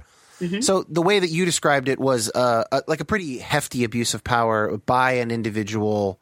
But I was listening to or reading something the other day. I think it was actually in class, and this idea came up of people with anxious attachment styles, adults. So mm. those who don't have, they're not so secure that they are in loving, connected relationship, that they are enough, you know, so to speak, can be drawn to church communities that require or heavily encourage like a lot of involvement, a lot of basically free labor and mm. service, which of course can be tremendously valuable to be giving back mm-hmm. to your mm-hmm. community. I don't mean to say that at all. But those people who are anxious in that way can be exploited unconsciously or consciously to just give and give and give. This probably wouldn't have made it into your study. It seems like a softer version of this abuse of power and I'm curious if you have any thoughts about that. And maybe you have seen clients that that would uh, apply to them. You know, I don't know that I've conceptualized it in quite that way, but absolutely seeing clients where it, it's just an issue of boundaries, right? At its core, that's what it's about. It, and our self worth and how our self worth where it comes from and those people who the doing or the approval or seeking those kind of things so certainly that's how I probably would conceptualize it is where's your self worth coming from? And absolutely, churches, this is an area where I don't think there's intentional, but I mean, who doesn't love having a workhorse, you know, on either in your church totally. or, or yeah, all the incentives are lined or... up. yeah. Like the incentives of the church are like, this person's willing to do all this labor and we need it. The incentives of the person are, I, I am feeling connected here. My anxious attachment is being momentarily you know soothed because they're valuing me or whatever and so it's mm-hmm. a it's a soft slide into an abusive dynamic if it ever becomes that way sure and and so again those healthy dynamics of being able to examine what are the needs of of everyone in the system and you know even though this person's providing all these needs are we also looking to meet their needs. And that, that's not something I think most systems are just set up to do, even the healthiest ones. Because again, everybody loves people who get stuff done and want to be around. And I'm not sure if that's exactly what you meant, but that's kind of what came to mind for me. No, yeah, and that's there's an interesting policy discussion there to be had, but we'll we'll move on for now. So those were the first four. Uh, what's this fifth uh, theme you found? Isolation was what I called it. In in retrospect, looking back at it, I wondered if I might have been better served to use the term grief and then isolation is a mm-hmm. part of it or perhaps separate but connected. But of course isolation very classic abuse tactic from any abuser to separate you from support that might help you identify that you're in an abusive relationship of some sort. So this casting out so it might be isolate you to abuse you or to make it easier to continue to abuse you or it might be the isolation is the abuse where they're isolating you and casting you out. So a lot of people reported just loss connected to that betrayal. So loss of of their church family that had been a good support to them, or at least a support, if not a good support, something. Loss of their family members' support, loss of their relationships with their family because they couldn't, chose not to stay in those unhealthy relationships. So, you know, in some of these instances, especially in the marital situations where the pastors were like, we will counsel you. So the counseling coming from the abusive system, the guidance coming from the within with the abusive system, and how messed up that is to, to we're the only ones that can help you. Yeah. Um, I've had a friend whose pastor said, you know, you don't need to talk to anyone else about your marriage but me. I'm the only one that can help you. And you know the ego and narcissism of course is so is so messed up on so many levels. But the damage that's done from not being able to hear other voices or perspectives and see how it's not only perpetuating perhaps an abusive marriage but is abuse itself within that. So the isolation has a lot of different layers of how it showed up as a theme but a lot of loss and grief around that as well yeah, so isolation as a tool, and then feelings of isolation as a right. result, which might uh, also fit under emotional trauma, right? Or or sort of in that large right. umbrella. So again, there's a lot of overlap there in terms of the the felt experience of the of the survivors, right? Right.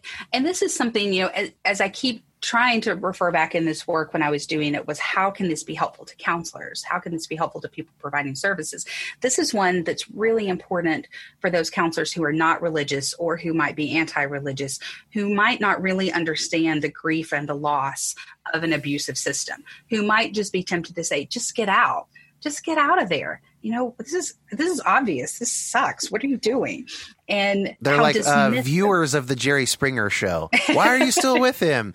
Like yeah. we should all know by now, uh, because it's complicated, right? Yeah. You know, it's complicated, and it was serving them in some way, and there's connection there. And if they do choose to separate from it, there's gonna be deep emotional pain from that. Right. So, so being able to see that on all ends of the continuous from potential bias from counselors there that is one other research angle that I am fascinated by and probably will do some non peer reviewed qualitative stuff just for this show on like the, the the real cost of losing one's faith identity whether mm. you stay within the broader christian tradition or not the the kind of like the term i like is coming down from eternity mm. that's kind of my little catchphrase mm. that there's something that you perceive to be eternal in it all. And the more conservative, the more fundamentalist, the more eternal stakes there will be because that language will be used more and more. And then to come down from that, even I've experienced this to come to a progressive Christianity. I'm still Christian. You know, my fundamental orientation towards Jesus has changed quite little. Maybe some of my atonement thinking and stuff has changed, but like, you know, but then like I don't have like this secret knowledge about, you know, yada yada yada. I'm not I'm not like a spy in the best spiritual army in the world anymore. I'm not mm. you know, these are I'm thinking of some kind of bad examples in the moment, but this kind of coming down from this immense meaning. And that's something that I would hope to also help yeah, non-religious clinicians dealing with formerly religious or clients with religious change. Mm-hmm. I was mm-hmm. like, that's real. Like we gotta, we need to talk about the the real pain of that. Right, and the ethical considerations of what are we qualified to do strictly from the mental health end, and and crossing over into kind of that theological guidance or interpretation. And and there's so much potential for imposition and our own stuff to come up in that. But yes we've got to be but it's showing up. It's showing up in all of our counseling settings. So we've got to be comfortable talking it. We need to be broaching it. So inviting our clients to be able to talk about it and that this is a space. I may not be able to help you you know completely with it but you can bring that here and we'll talk about it and we'll figure out where to go from here. I just don't want to forget um, because this has been a part of several other ones and i keep forgetting to mention forgiveness and how that fits into so many of these categories as well and can be used in an abusive way. So from the isolation piece this pressure to forgive and the idea that this is an event rather than a process or that this is something this is an isolated event. Oh gosh so many you isolation could have been the title of your your word that's that word is doing like three different jobs It right really- now And that's funny. It's not the one that seems like the sexy theme that I came up with, but you're right. There's so much packed in there's here. a lot going on yeah so now we're well that is an isolated instance uh, and so let's forgive and move Mm-hmm. Yeah. on yeah. and And the it- isolation, that's that- isolating yeah Yes, it's isolating because it's this kind of fake or surface level reconciliation where you still feel perhaps lonely or abandoned or abused. And so, kind of isolated within this relationship, either with this other person or with the church or a larger system or your pastor. So, you're kind of still in this surface level relationship, but it's not, there's nothing authentic about it because you were forced to do this forgive ti 70 times 7 Yeah. Oh, right. And that's, of course, the language that could be brought up. It's just like, I think I have a, a way of explaining this. It's like when a mom is like, say you're sorry, Michael. It's like, I'm sorry. And then as if that was it. Yeah, and then like, everything's better now. Let's see, let's he said he was sorry. Right. No, he didn't. Like that. It's like a, a grown up version of that. Yeah, and that shows up in that abuse of power too, because you know you have forgive as Jesus forgave you, and as if we could be like Jesus. this that's kind of so. So we might want to try, but this expectation that we can just turn things around and let go of things without the work of healing or accountability for the abuser. there's some really interesting research going on these days about forgiveness in Mm-hmm. sort of this psych research world, and also some really interesting theological reflection around what does it mean for forgiveness to be an embodied metaphor. I'll, I'll credit uh, my friend Sari Concepcion for chatting with me about that actually just yesterday. So uh, that's just a put a pin in that for some future episode. I, I really want to look at that more. Yeah, so I'm the next one this is one of those kind of where it gets a little sticky, as we were talking about Yeah. earlier, where some genuine differences of opinion are overlapping with some abusive systems and patterns, gender bias and discrimination. Yep. And this showed up as a theme in in all of my participants and of of course all my participants were women and that wasn't intentional. Sure. That's just the people who chose to participate. And they were all And- straight or whatever, They were all uh, straight, cisgender yes. and heterosexual. And so, but you could just throw in LGBTQ, for instance. It, it's going to be a very similar pattern here, right? I think so.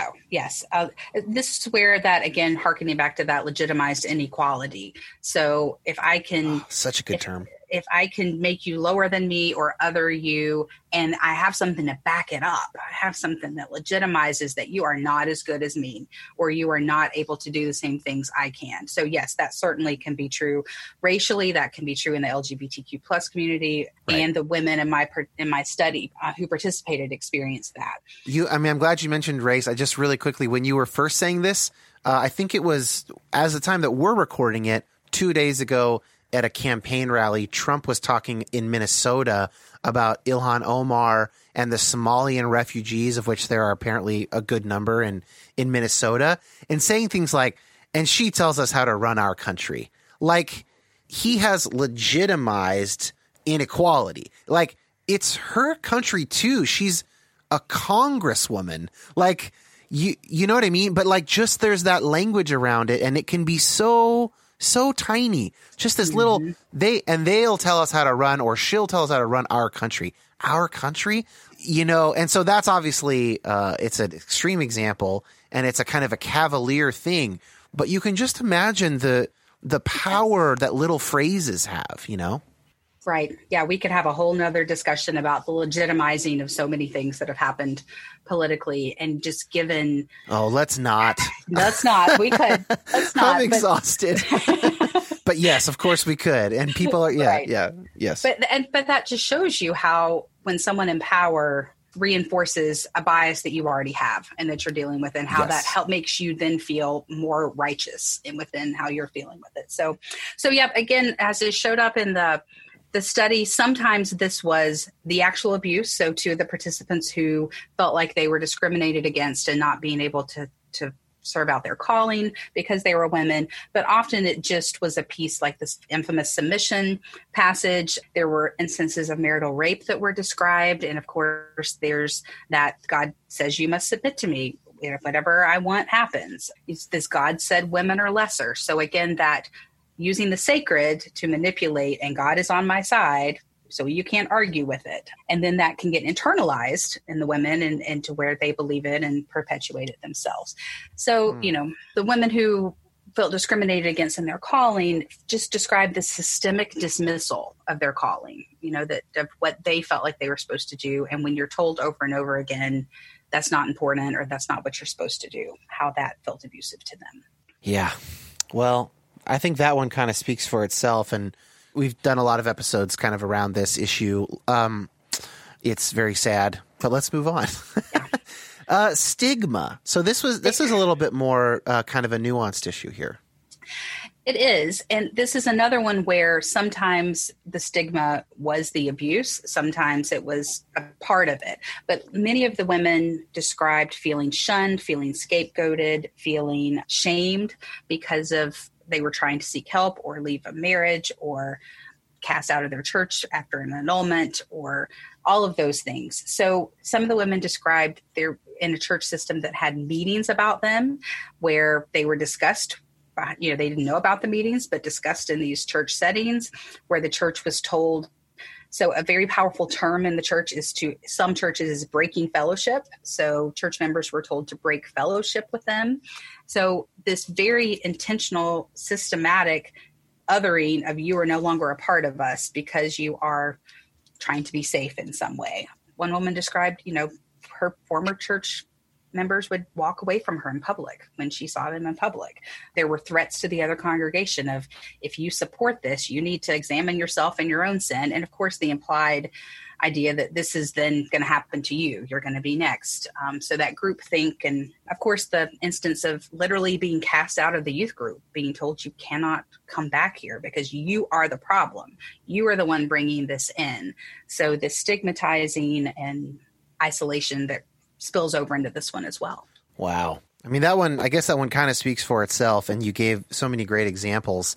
Let, let's get through the la- the last of the eight negatives, and then get to the get to the let's get, get to, to, the a, healing part. A little bit of hope here. Okay, so the final guys, the final we've made one. it to the eight of the eight bad ones. Victim blaming. And I did tell you earlier, you know, in retrospect, again, more time, more not deadlines of a grad student, a lot of these probably could be collapsed, but it's fun to break them down like this as well. Well, and so, for our purposes, so the victim, there's no harm to to getting all the individual angles here. You know, because I my hope is that some people who have experienced this will hear their own story, or they'll recognize mm-hmm. it as like, oh, I one. I could end up doing this on accident, you know, whatever. Mm-hmm. Like the more the merrier in that sense of like, sure. let's be more aware yeah, that is, I share your hope. Absolutely. So, the victim blaming, again, just a very classic tactic of abusers to gaslight the abuser, make them think they're the problem. If you had just been a better wife, he wouldn't have to beat you. If you were a more submissive wife, this wouldn't happen.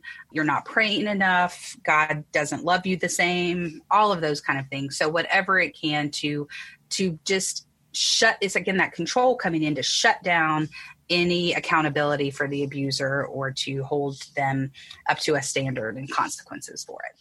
Oh gosh, yeah. And, and that, when you put that sacred piece in there, that amps it up. Right, of course. And the more explicit that connection is made for any of these, right? Like the the sort of more religiously abusive the abuse is, right? Mm-hmm. Gaslighting is a term that you just used, and that that's kind of come into it seems to me come into the public discourse in a new way with with mm-hmm. Trump as president. Mm. and because he is so effective at doing that, both in speeches and on Twitter and everything like that, maybe just say a little bit more about gaslighting because I, I think that it's not always easy to spot. And I don't know. I just I feel like it's something that I'd like to have a better handle on. Sure. And, you know, I, it is becoming such a pop culture term almost that it is, I think, taking on new meanings and evolving a little bit. But my understanding of it, it actually comes from an old movie where part of the movie involved an actual gaslight, but it was a man trying to make a woman think she's crazy, like really right. getting her to where she doubts herself. And so in this context, really trying to convince the victims like this didn't happen. If it did it wasn't as bad as you thought it was. You're making too big a deal out of this. This planting seeds of doubt to trust yourself to trust your gut to know that something is wrong here. So it might even be you know if you're starting to question i don't know does god really say that? Then that you are the problem here if you are doubting. And and so it's just another way of controlling and shut someone down by convincing them and internalizing that they're the problem it's it seems worth noting that self doubt is actually a, a, pretty big tenet of certain theological systems, right? Mm. Uh, conservative, reformed, you know, certain conservative angles of the reformed approach to Christianity are like, no, no, no, total depravity, so called worm theology. So some of these church settings, let's just say you have a person who is abusive, just they are naturally that way, and they're in some side of some kind of leadership. Maybe they're the pastor, maybe they're whatever, a prominent volunteer, if they're the kind of person who would already naturally default to a kind of a gaslighting, like people don't, we don't know that the heart is deceitful above all things. And then they're in a church where that is rewarded mm-hmm. kind of systemically. That's a bad recipe. Yeah. That's another just twisting of self denial and dying to self that can be really powerful things and can be very sacred things to people. And that twisting of it that makes it easier for to control someone, makes it easier to hush someone who's trying to talk about being abused as well. Well, that is a perfect segue into healing because healing is one of those words that has a it's loaded. Uh, it's as you say, it's loaded in the religious world. So there's like faith healing. There's a lot of a lot of Christian sort of side streets where healing is almost exclusively used as like this thing you're praying for that God does miraculously all the time, left and right. There's like mm. more holistic healing that we might talk about in the clinical sense. So let's start to unpack this word healing and, and how you saw it as a theme in your participants.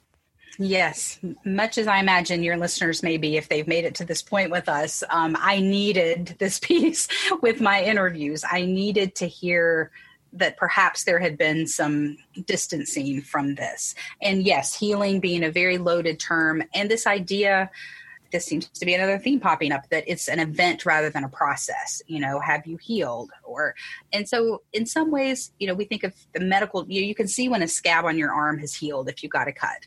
But this kind of healing is typically an ongoing process and can be ripped open again and wounded again very easily once you've experienced it.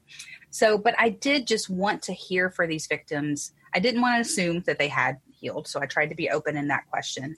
But if they had, what worked for them? And all of them were able to describe, yes, being they all discussed it in the past tense. So I'm not sure what it would look like if I were to be able to talk to someone kind of in the midst of this. But I was hoping to be able to get some ideas to give hope to people in the midst of it.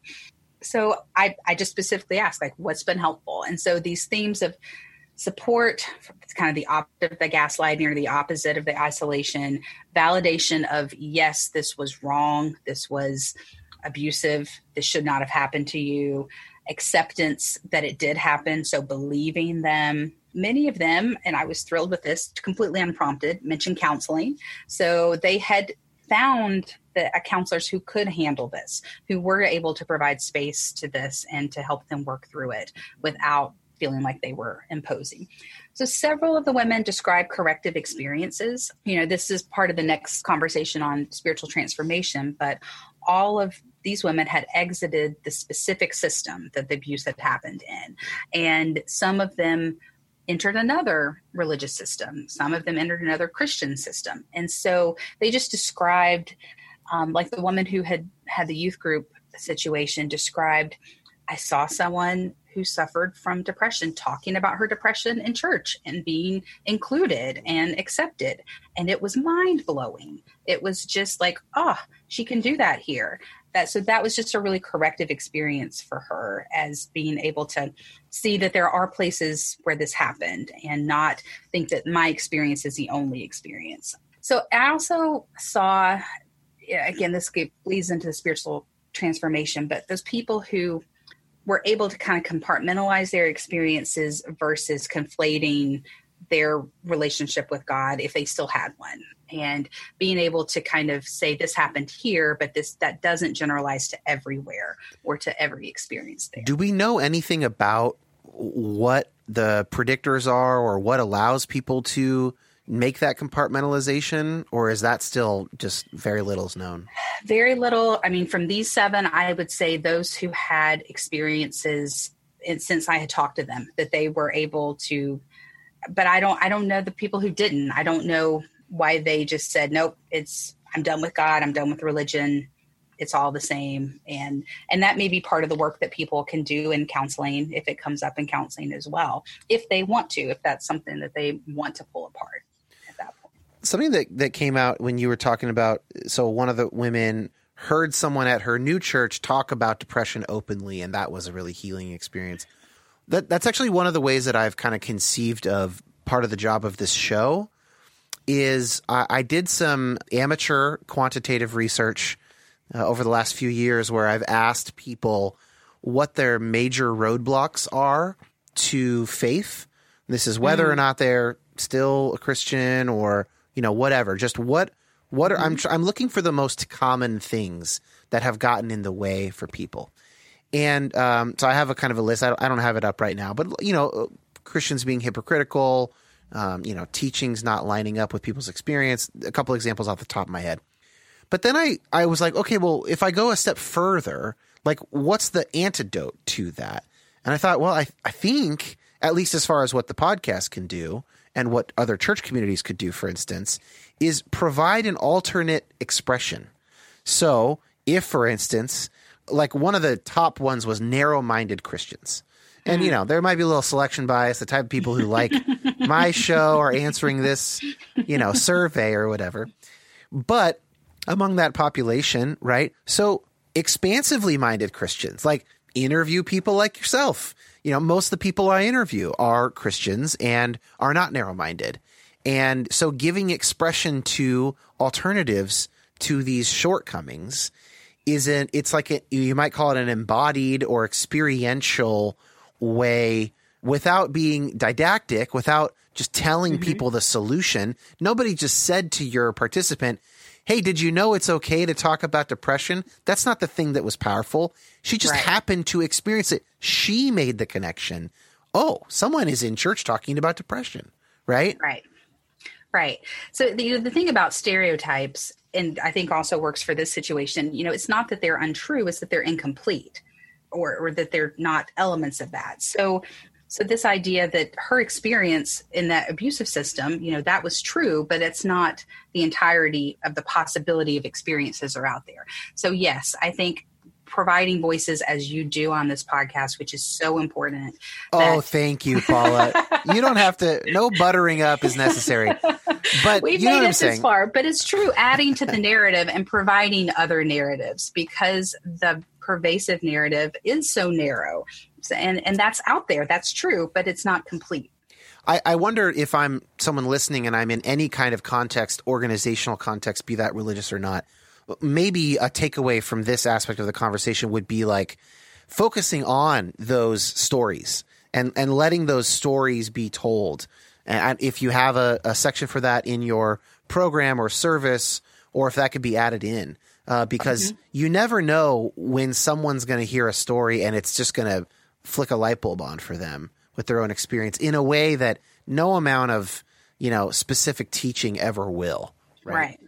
And just you know again this idea that church has to be a place where you clean up to go to and you only see the shiny stuff versus being able to be real and vulnerable. And and how to do that and share our struggles in a way that doesn't then create those boundaries and unhealthy relationships and and enmeshment and codependence. So it's a it's an ongoing thing but i would definitely want to err on the side of authenticity and rather than having to feel like you're shiny systems yeah so those stories aren't all like a to B testimonies. I was a drug mm-hmm. addict and now God saved me or whatever. Where right. then everybody thinks, oh, I guess my story has to look like that. Like a variety of stories that are real and authentic and just let people see themselves in some way. Okay, now I am prescribing pastors what to do and I'll stop. Well, in my role as a counseling professor, when I have students going into practicum for the first time, of course, they're terrified. Often they're baby counselors the first time they're actually seeing a client. They're so eager and earnest and really want to help.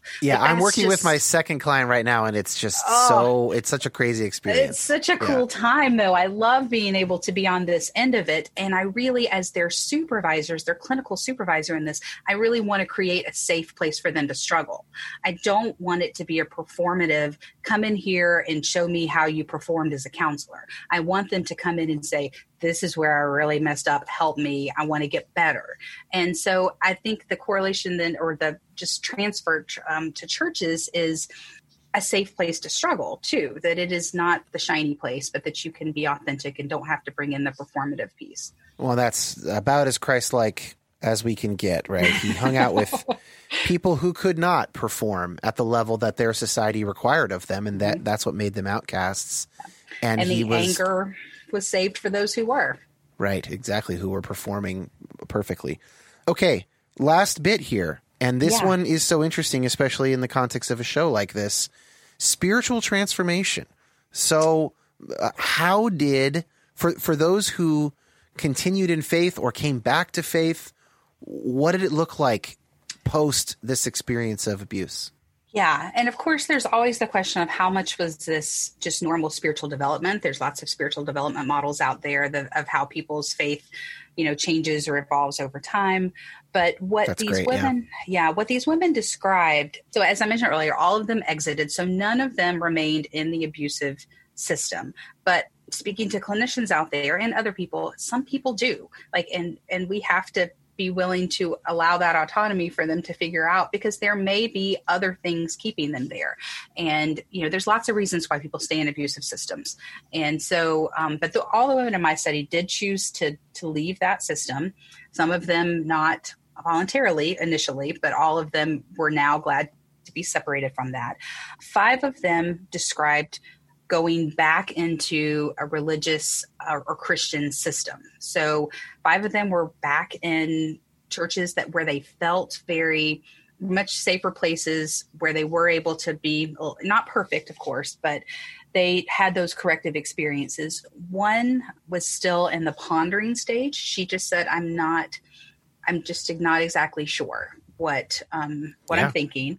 And then one I just I would describe as a very evangelical atheist.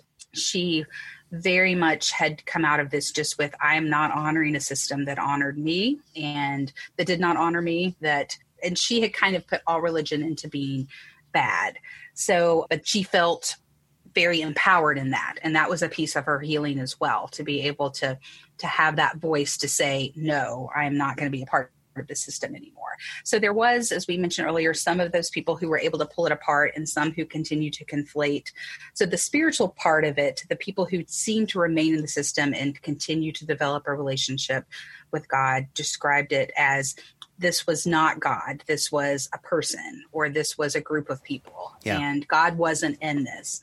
And just on a personal note, I would say that I was really worried about what this might do to me personally. You know, I, I alluded to earlier, I'd had some hmm. really dark nights of the soul. I'd had some times where I just could not wrap my brain intellectually and rationally around God and and have always come back to not just religious system, but belief in God and God being big enough to handle my doubt and God being big enough to handle those questions.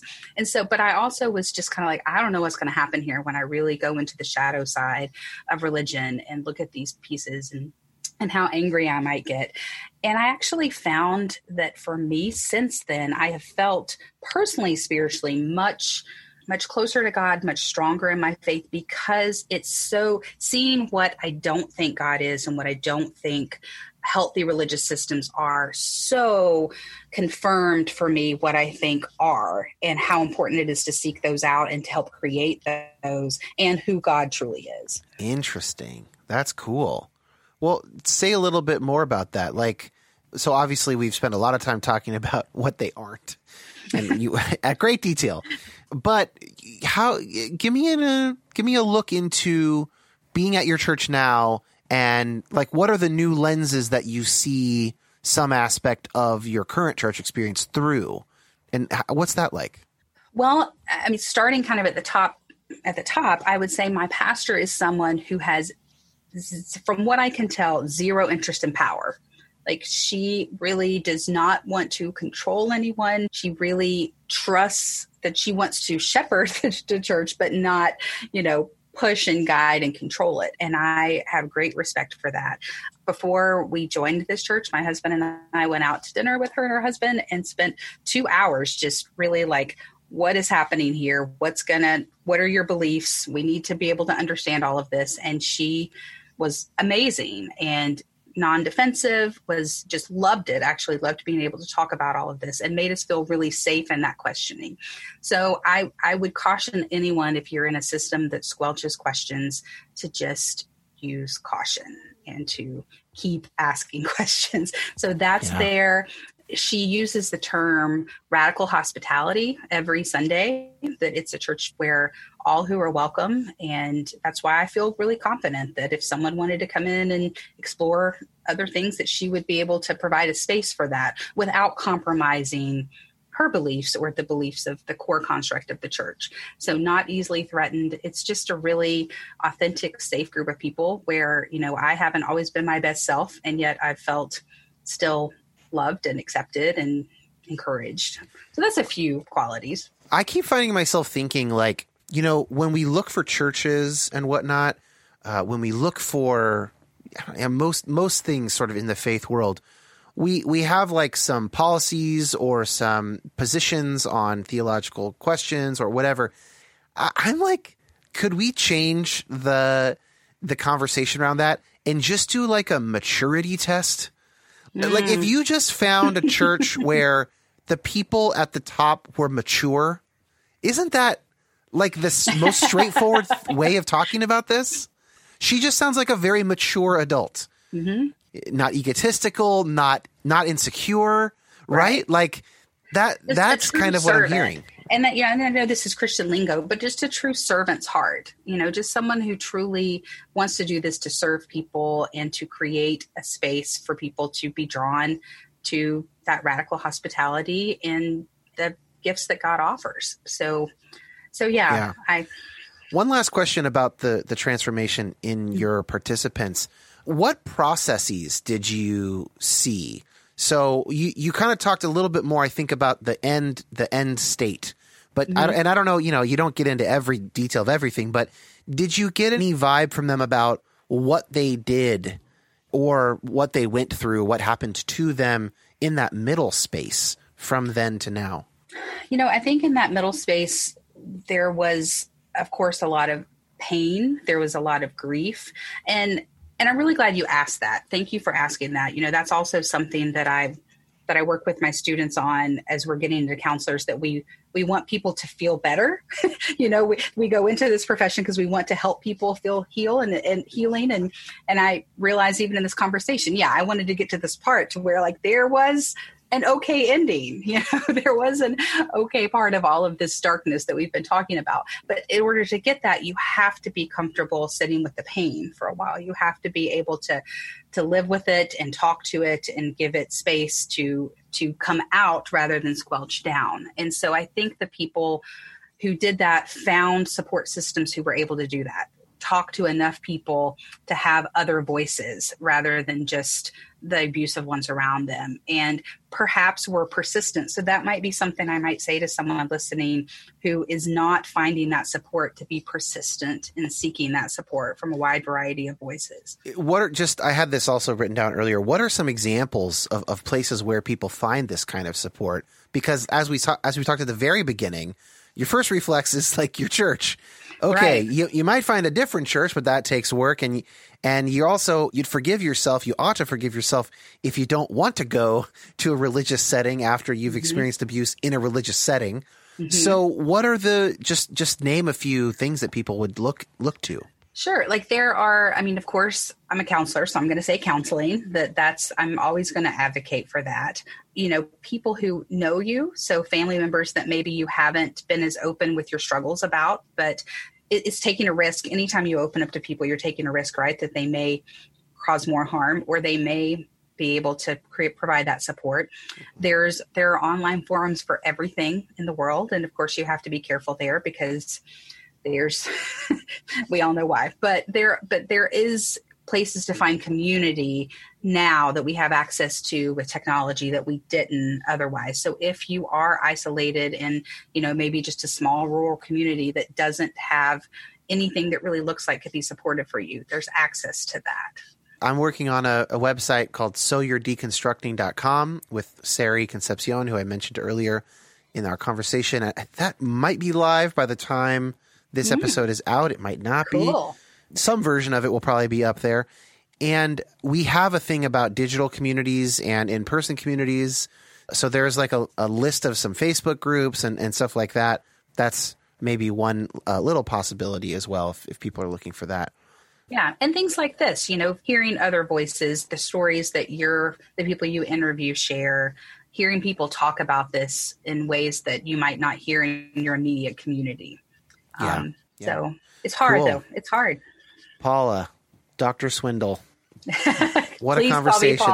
I know, I know. But, I you know, so enjoyed this. it's important that people understand that you've done the work, you know? Well, You've earned that title. In the it show was funny. notes. I was I was reading back through my dissertation in preparation for this. I'm like, wow, there are a lot of references here. I really did do a lot. yeah, you did. You did a lot of really good in the work. middle of it, it doesn't always feel that way. But I do. I so appreciate your willingness to discuss it and your passion around it, and your willingness to just help spread the word um, that there is, there is, it happens, and there is healing that can happen as well.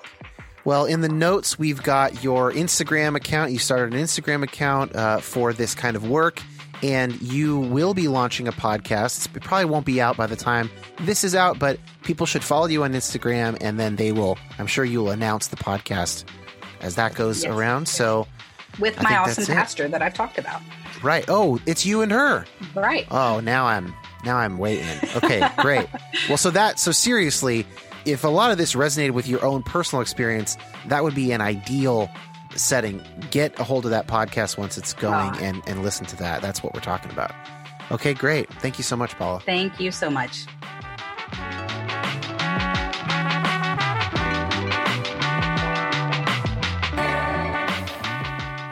Thanks to Josh Gilbert for editing my conversation with Paula, and of course, thanks you thanks to Dr. Swindle for spending like two hours talking about this with me, and all the other hours she's already spent helping me uh, toward the dissertation. Definitely check out her show. Follow her on Instagram.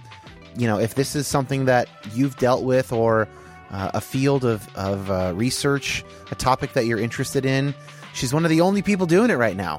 She is. She's got her ear to the ground and uh, yeah, so I'm I'm very excited to have become friends with her over the last uh, couple months here. Okay, join the Patreon if you would like to help financially and get some exclusive content. Patreon.com slash Dan Koch. Uh, we'll see you next week with an episode, an interview with Jared Byas of the Bible for Normal People podcast. The first in a ongoing series of uh, basically me interviewing people who do Bible related podcasts because I don't think I'm ever going to do a specifically Bible related podcast. So I'm going to introduce you to other people who are doing Bible related podcasts that I think are doing good work. And Jared happens to be the first one of those that I've interviewed, but there are more of those coming as well. Okay, everybody, be well.